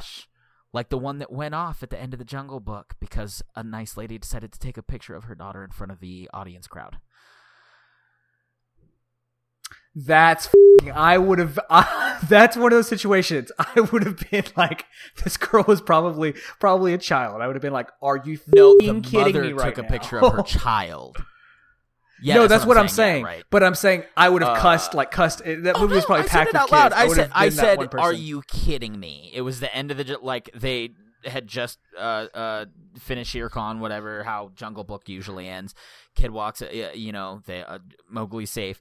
And it's the end of the movie. Spoiler yeah, alert. uh, for a, a three-year-old movie. Um, yeah, so they Well, take a technically picture. They take a picture. Flash goes off. One of the many, many experiences of of Colorado movie theater going. I do the same thing. I wonder if it happens more to us. And before I get off on a on a tirade here of uh, all these crazy things that have happened to me in a movie theater, I wonder if it is with the texting. First of all, and the phone addiction. uh, There was the the part where AMC was considering a texting section of the theater to appeal to millennials to get kids What to go the- to the movies more. I'm not sure if you guys Mm. ever remember Or this. just do what Drafthouse does and say, if you're on your phone, get off, or you well, will sure, be but kicked out. AMC Right. was literally considering a policy to allow texting in the theater. It got shut down real quick, and they, you know, made quickly Thank made a public yeah. a- announcement within two days saying, "Yo, we're not, no, we're not doing this. You're, if you're going to the movie, watch the movies." You know what I mean? If you can't tell, I'm very much in the ballpark. In the ballpark, for example, the whole Jack White controversy that happened a couple years ago, with the hey, we're going to take your phones away at the concert so you can enjoy Yeah. the concert. Yeah, I'm cool with same. that. I'm great with that. Put your phones away. You know, it's it. I you're you're very How much right, and I understand that that's stadium where. now? I understand that that's where a lot of lighters just go traditional. Turn I a fire. understand that that's where a lot of the problem, a lot of problem lies with is cell phone addiction. Because nowadays people are used to, hey, I'm going to put a movie on on the TV or on Netflix, and I'm just going to be on my phone and watch the movie at the same time. I understand that that's a thing nowadays, Mhm, but mhm. I wish movie theaters would be more stringent on that policy. I, I don't want someone to watch us the entire time while we're watching a movie and meter that, but I would like something. Then that's why, like I said, and if I, you know, where where you live, that I would only go to Drafthouse because we went to the Drafthouse uh, over there, but we only have here. I mean, we have a lot of movie theaters here, but Drafthouse uh, is not in our town.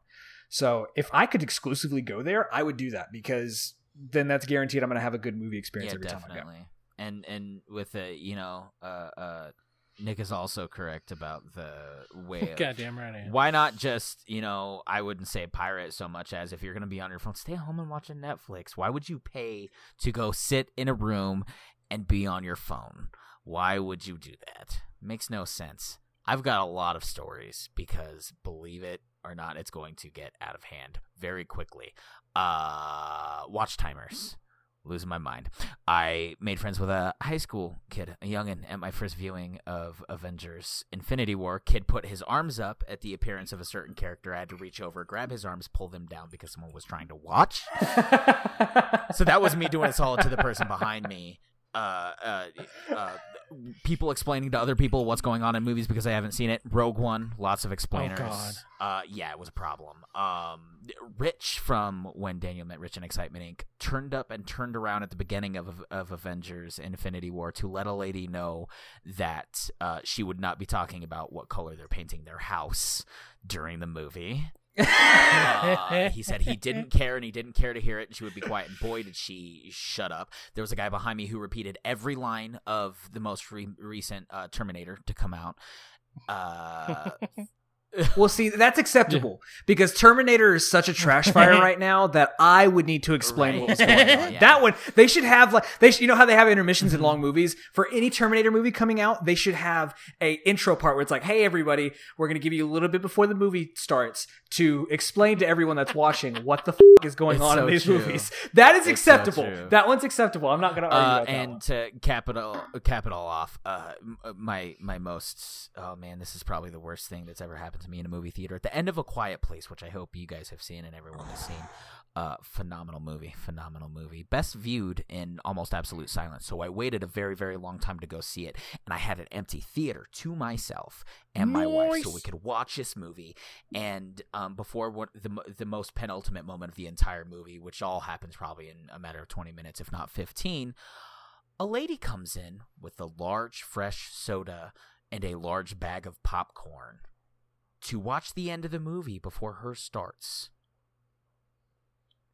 What? and begins the- munching loudly in the seat next to us. in an empty That's a f***ing that's a theater. That's another thing too. When you're in an empty movie theater, sit somewhere else. Don't sit in front of me if I'm the only one in the movie theater. Like that seems like such an asshole move. Like anytime that happens to me, because that's happened before, it makes me feel like people are like, I'm just gonna sit in front of this guy I- and just say fuck it. Oh, am I six foot seven? Yeah, but it doesn't I matter. was so It's mad. I was so mad that the entire experience of a quiet place the first time was blown. I went straight to management. I said, "Find that bitch," because she went into that theater that I'm sure she did not pay to be in, and eject her for being in the wrong place. I was that spiteful and that mad, which I rarely do things yeah. like this. I rarely go to management, but man, was I so mad. Especially, I waited two, three weeks of avoiding spoilers, of like trying to avoid things to get into a quiet place, and then That's that happened. hard. But that's yeah, it's yeah, it to the point that I'm just kind of like maybe I'll just stop going to the theaters, and then I remember movies, and I'm like, nope, can't not do it. Yeah, can't not do it. so, uh, man, I'm glad you brought that up because Jesus. this has been a tangent episode. Yes. this is completely just. They're been a better tangent that way. episode. yeah, yeah. Yeah, that's true. I mean, that's, true. what we do here. We just tangentially It's what everyone does on their podcasts all the time. conversate. BFD. BFD, BFD. Let's finish it off strong, Nick. What is your topic? My topic, my to- let me fing tell you what my topic is. What is our most anticipated of the year? So, like I don't know. Let's say one one video game, one one uh movie. How about that? oh, movie's gonna be hard, but sure, I'll play your game. You play my game. Uh, I gotta go first. I gotta go first. Okay. Um, I think right now, if I had to choose for video game, I'd have to say Days Gone. Um, I'm really excited Okay. for Resident Evil 2. I'm cautiously optimistic about um the division and I am keeping a extremely watchful eye on Anthem for fucking sure. But Looks fun. Days Gone, I don't need to be told anything about it.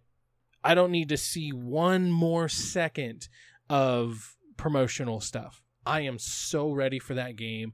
Open world zombie game. I get to go around on my, you know, metal horse. and I get to keep my things on it and, you know, survival. Oh my god. Like I'm just so ready for that game. And the fact that we we get it right near the beginning, like I'm almost kind of maybe I'm getting ahead of myself, but I'm almost kind of hoping it's the same caliber as God of War. Like I don't think you can go that far, but just the same ballpark because God of War came out very early in the year. And so I'm kind of hoping that that is kind of PlayStation's MO put out something really good at the beginning of the year. And I mean, it could happen. I mean, this is um oh just blanked on the studio name. What's the studio name? For Days Gone, Yeah. Sony Bend. Sony Bend. Okay. I I I knew it was start I knew it started with like Sony, you know, or whatever. Anyways, um but they've been they've been at it for a while now and like they haven't really put out anything in a while and I really hope that it's kind of like um it's kind of like God of War, where it's like we haven't really seen anything mainstream from them, and I think it was really because they were really working on it, and so I kind of hoping we get the same thing from it. And yeah, as far as games, that's just that's the main thing I'm looking forward to. Cheerio. Uh, Should I go because I want to be sandwiched So- in between you Yeah, guys? go for it. go ahead. Yes, yes, Go. Yes, Get you will be the cream filling us. to our Oreos. and in between the crunchy lettuce of the, the BLT. I don't know mayonnaise. Uh, my my most anticipated game. I would I would say The Last of Us Part Two, but it's not confirmed for 2019 yet. Um, it could very well be early 2020. Right. so right, for that right. Reason. I'm gonna have to say Gears Five. Purely Ooh. because uh, Was Gears 4 good? 4 was it was safe. They played it safe. It was definitely very good. It had a plot twist Okay. at the end, and Gears Five is definitely going to go into the What the characters. It's going to develop What on. You know, it's got the main character is involved in that twist of Gears Five, and it looks like uh, this is going to be kind of a, a swan song for them to take these characters and and make it more about them than the world that they live in uh, give the character some really interesting choices to make, and I think ultimately is going to set up for a crazy, crazy ass Gear Six. Mm, mm, mm, mm, That's why that's it for me, if not The Last of Us too. so. All right, Mr. Knight, what's your BG gang? So I am excited for Days Gone. Um, I'm kind of with you, Nick. There's not a lot in 2019 that I'm very much looking forward to. I'll, that I'll, except for maybe Jedi Fallen Order, but that even that doesn't even have an, a, a release Right. date. Yet. What is that? Um, the one that I, th- oh god, I don't know. I want it to be so good. I want it to be 13, 13 Jedi. Anyway, um, the one that I got to say that I'm probably the most excited about, surprisingly, if you've been a TX3 listener for a while now, is Far Cry New Dawn. It's fine. So I'm ex- I'm excited for it because in in you know Daniel, you may not know, but we me and him, me and Nick were both very disappointed by 5 Mhm. like a lot of other Mhm. people were. Like But I appreciate I appreciate the gall. I appreciate the co- cojones on them to double down on the controversial ending that a lot of people didn't like and make something different out of it. Make it like a rage. St- Actually, the joke from all of these games, because Rage Two is coming out this year, also is, uh, oh, we saw a lot of Borderlands Three games coming out this year. Um. New Dawn Yeah. looks very interesting. It looks more like the Far Cry that I love I have to agree. and I'm I'm hoping I'm I'm very much hoping that it, it is because it's it's gonna be a supplemental thing. It's only gonna be about forty bucks, but it's gonna basically be a full story. Um, I think it's gonna be something similar to um, what was the Uncharted for Lost Legacy. I think it's gonna be I have something to like agree. that. It looks Um, fun. So it does. It looks very good, and it, it like I said, it looks like the Far Cry that I love. Yeah. You know, Far Cry Five I think was too much of an experiment that I don't think worked as well. It became well. kind so of bland because I mean there was such a Yeah. verti- Much so. verticality to Madagascar as well as the Himalayas for uh, uh, three and four, and then even you know just obviously what was uh, Primal. I have to agree with you that it definitely looks like they're capitalizing on that ending. The BFFFF Joe and I just beat Far Cry Five actually, like within Oh, the last poor- week. Yeah, which was highly interesting. It wasn't as angry. Uh, it wasn't as anger inducing of an ending when you know New Dawn is coming. I feel like because what's the point of these choices That's when you're fair. not even going to be able to, point. you know, That's a fair put Jacob point. Seed I down mean- for being the crazy he is. I mean, I do, I do, I, I do like Nate. You know, the fact that they're sticking with it does make it interesting, in the fact that oh, okay, but, um, right when when we did like our spoiler cast of um, Far Cry Five on New Hope, Hope County Radio, we kind of pitched like our idea of like, well, where could Far Cry Six go? And we talked about an apocalyptic world, and so it was very, you know, kind of similar. But one of the things we kind of talked about is it would have been interesting to see the beginning of an apocalypse because there's so many out there where it's like years after apocalypse and setting it Mhm. like 17 years after the apocalypse isn't fresh anymore it's been done so many times that it's like well who the hell cares who cares that it's 17 years after it? And in fact like one of the main one of the main things i find interesting is that primal came out and then everybody got pissed off that it was basically just the same map from 4 but now it's back in the bc whereas this one like i guess they quote unquote learned their lesson and they just outright said yes this is the same map from 5 you know but that also kind of bugs me i know that you're going to have missions where you go to a completely separate map or whatever and you know good for them for at least doing that but still it's like i'm i don't know i'm just not that What, what excited I'm the most excited all. about is li- what, I, I'm most excited about is the little things. Like for example, one of the characters You would like little things, your, wouldn't you? um, Guns. Gu- it was going to be one of your guns for hire. I think is Nick's daughter. Yeah, right, correct? right, right. Or Nick's child. So the fact that again they're doubling down on that story that they that they made, and then to top it all off, when they showed the trailer at the Game Awards, the the end of the trailer to be Jacob Seed going, pretty much not verbatim, but pretty much going, pretty sure I fed up. Like that that might be something interesting that they that I would love to see of maybe you team up with him to to fix Yes, this. I mean, yes. I, I think there's a lot of stuff that I think this could it's it's interesting but here's my cleanse problem my palate for they're what going with the whole was. neon colors or whatever but that's what rage is doing so i know that both of these They're doing games Rage were 2 before Rage in- 2 does. right exactly Exactly.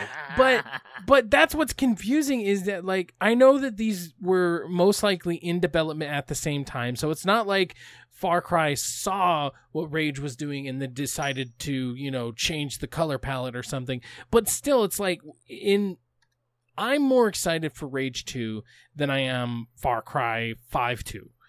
It's just it. I liked Rage 2. It was very much uh, underappreciated and it was just a good game that maybe just didn't live up to its potential. So now here we have Rage 2, which very well could hopefully subvert expectations and kind to kind of hopefully live up to the expectations that we were hoping for for the first one. And the fact that, you know, we're getting it we're just we're getting a new look at it. I I like that. Whereas like Far Cry like one of the things that they I they've said several times in like their promotion is like we're finally going to apocalypse. Nobody fucking asked you to go to apocalypse. Okay? Like you don't have some like golden fucking ticket where now you're allowed to go to the apocalypse and now you're allowed to do it just because you completely blew up the whole fucking world in the most shittiest fucking way. Doesn't suddenly excuse you to now go to the apocalypse. So um, Still, it is it is definitely getting worn down. This idea of, of a colorful apocalypse. At the end of the day, it was always Borderlands that did it first. I don't know if you guys. I just give you guys a link here. First. Uh, I don't know if you guys remember the first Game Informer uh, edition that covered Borderlands, but Border Oh yeah, before it was Borderlands um, changed so much during its Mhm. development, and it uh, did eventually become the cel shaded. Um, it wasn't even cel shaded initially. The entire art changed and it became Oh yeah, I know, colorful. right? You know, um, and everyone just loved that aesthetic, and it did take off. But you know, yeah, between uh, New Dawn beating Rage Two to Rage Two, which I'm sure they're so mad about. Oh god, they must be furious. Um, it's just not, you know, it's not panning out. And I think for this, I don't blame you for being just so pff about it, Nick. Because and if I didn't make uh, the the lack of a pop filter noticeable, I did just now. Um, but you know, you get there and you make it uh, uh what you can. And don't get mad because there's a warthog you can tame called Horatio. Horatio. I shall call him Horatio, and he will be my friend. Um. All right. So movies. What movies are you most excited for? Let's start with Daniel episode this time. Nine. Episode nine, obviously Star Wars Episode Really? Nine. I, I can't wait to Yes, see thank how. JJ Thank basically you. makes Come on. it a dream, and eight never happened. Eight. Okay, Daniel, we're gonna have you back on at some point to talk about Star Wars. Just we're gonna have to do it because I already feel like it's gonna happen. It's okay. I have a eh, Last uh, Jedi catch up on uh, excitement that you guys can go listen to and find out. so here's the thing, Nick. We're gonna fight about this till our dying breaths. Episode eight deserves to be there. Episode eight is I'm I'm totally fine with it. If the prequels, if Episode one and two could be a part of the Star Wars universe, Episode eight could be a part of the Star Wars universe. Mm-hmm. Simple as mm-hmm. that. Mm-hmm. Okay. There's th- so. Anyway, we'll get into that at a later date. But why are you excited for Episode nine? Just ballpark. Because of the way they they took every expectation of the Star Wars universe and turned it right on its fucking head. and made all these fans. Oh man, Luke wasn't Luke. Eh, so what if Darth Vader killed the Emperor and the Empire Strikes Back and took control of the universe? That is what is happening in Episode Nine. Is Kylo Ren is that that version of Luke that did go dark and is now going full dark. He is that version of Darth Vader who said "Screw you, Emperor," and he's taking it and he's destroying it, and making it much, you know, making it his own thing. And for saying, uh, you know, literally saying metaphorically and literally, "Let it die." Uh, it is going to be very good for Let that reason. I feel like let it die. Yeah, exactly, right. But um, We're gonna see the Knights of Ren. That's what I'm super excited about. Is that's a storyline since The Force Awakens. Where, yeah, um, we're totally going to see the Knights of Ren, and it's all going to make sense, Nate. it will. Uh, gives them a reason to give Rey a double-bladed lightsaber because she's going to have a lot of fighting to do. yeah. I just hope they don't give her a pike. Like I think they might What the because a it's pike? different, but a pike. A pike No, is it's the a movie like reference. long- Move on, like a move pike on. saber. It's a BFD. My bad. um. So my, I think the one I'm most anticipating is obviously the Lion King. I mean, I can't wait for them to completely mutilate my childhood. I mean, they've already done it a couple times. They might as well do it with the Lion King and Aladdin. Am I right? Oh If my God, Blue Will Smith. That's what I'm excited for, people. Blue Will Smith. I mean, Eat my buddy here because he's Blue Lives Matter. So that's what I'm. Oh, that means something else. Anyways, what I'm really excited about is actually Endgame. Um, the way they set up, obviously in Infinity War. Oh my god. I mean, it's been said to death, but obviously 10 freaking years, 17 freaking movies, and it's all leading. It's never, ever been done before. And it was done afterwards, but obviously, sure, so, I mean, we have that, and just where we were left off in Infinity War, figuring out what happens now, being able to meet uh, Ronin now, because now we Hawkeye's like alter ego or whatever. Oh like, I'm excited to figure that because Oh. obviously went down. His kids are gone. His wife is gone. He is damaged goods or maybe maybe maybe his wife is still here but his kids are gone and so he just went on a fucking rampage and his wife's still off somewhere but she's like PTSD and shit. like I cannot wait to see what they cuz they could have not they honestly don't know how they could have handled it better in Infinity War and so to figure out what they have planned next and everything like oh oh to add on to that, they they set expectations so well for Endgame with the trailer. That trailer was perfection. The tr- just to show that everything is desolation and everyone is like mm-hmm. separated. It, it if they would have done a typical Marvel trailer, I probably would have been like, oh, but that trailer was something very, mm-hmm. very mm-hmm. special, and it sets my they did name the snap as the for movie. decimation as well. It was literally Yep. called the decimation. Of Yep. smog. So of Smog. So so here's the thing, and, and Nick, I I do at some point want to do an episode where we talk about movies because I have never been this excited for a year of movies as I am now. Like I'm looking at the list and I cannot pick one, but I will. So because both of you picked episode nine and Endgame, Mhm, mhm. the one that I'm going to pick Shazam. Is going to be Damn Toy. Story 4. Toy Story 4, like I said at the top uh, in the earlier in the episode, Toy Story is one of my favorite animated or, or one of my favorite Pixar movies of all time. I love the series.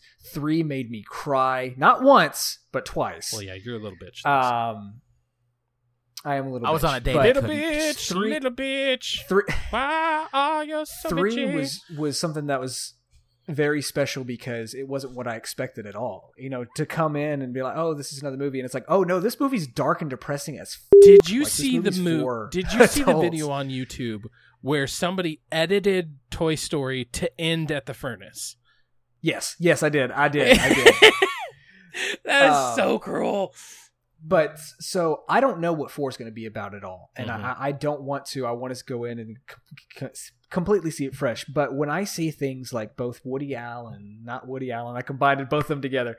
Uh, when I see Tim Allen and Tom Hanks funny. talk about how they couldn't get through the last scene of the movie because it made them so emotional, I'm like, I am going to fucking bawl It's my eyes out. true. We talked about it on our show too. It looks like it's going to be. They have to. Well, when you think about it, you've got Toy Story three going into Toy Story four, and there were such. Uh, uh, uh, it was such an emotional roller coaster. Uh, watching Toy Story three, they wouldn't do it if they couldn't do it again. You know. That being said, I want to ah. give a shout out ah. to to. That being said, I want to give a shout out to Hellboy and Zombieland Two, two movies that Oh, I come hope on. rock my expectations. Yeah, if we're doing No, they're honorable mentions, Detective Pikachu. Yeah. Oh, Oh, yes, hell how yeah. could I forget? I can I can get on Oh, that hype man. train. Same. That's I'm not even a big Pokemon fan, and I can definitely get on that hype. train. Same. I love Pocket Monsters. Pokemon, you like that Pokemon? I like that Fit Pocket in your packet, make them battle each other to the death. I don't know why I'm going Australian. All day I've been going Australian. I like it Dan Ender, that's why. Um, so anyways, all right, and so that's going to be the show. Why don't you go ahead and sign off? Let everybody know where they can find you, where they can find your uh, content and your podcast. So we have two shows on all the podcast streaming services. Those are Excitement Inc. That's your nerd centric pop culture podcast. And then we have When Daniel Met Rich. That's the one I don't want my grandma to listen to, but apparently she does. And uh, man, uh, something for Hi, that. Grandma. Yeah, no, she might. Grandma, no! Too. Holy moly! And uh, you can find us on all the social medias uh, via Excitement Inc. Additionally, reach out to us. We'll say hi. Email us. We'll answer questions. All of the fun things. And thank you guys very much again for having me on. Definitely. I liked having you on. We'll have to have you on again. Maybe we'll be a little bit mo- more movie centric. We'll have to have a nice discussion about Star. Wars, and we can f***ing put Nick in his place. Right. Fucking Because that happens. I don't know. The Last Jedi. All was right, so thank bad. you so much for joining us, Daniel. And that's going to be it for us here at Nerd to the Third. Thank you so much for joining us today. Make sure to go to our Twitter at TX3 Productions or our YouTube at ThreatX3 Productions. And if you just add at Gmail to ThreatX3 Productions, that's our email. You can contact us any one of those ways. Thank you for joining us. Thank you for tuning in to Nerd to the Third, where you can always talk nerdy to me.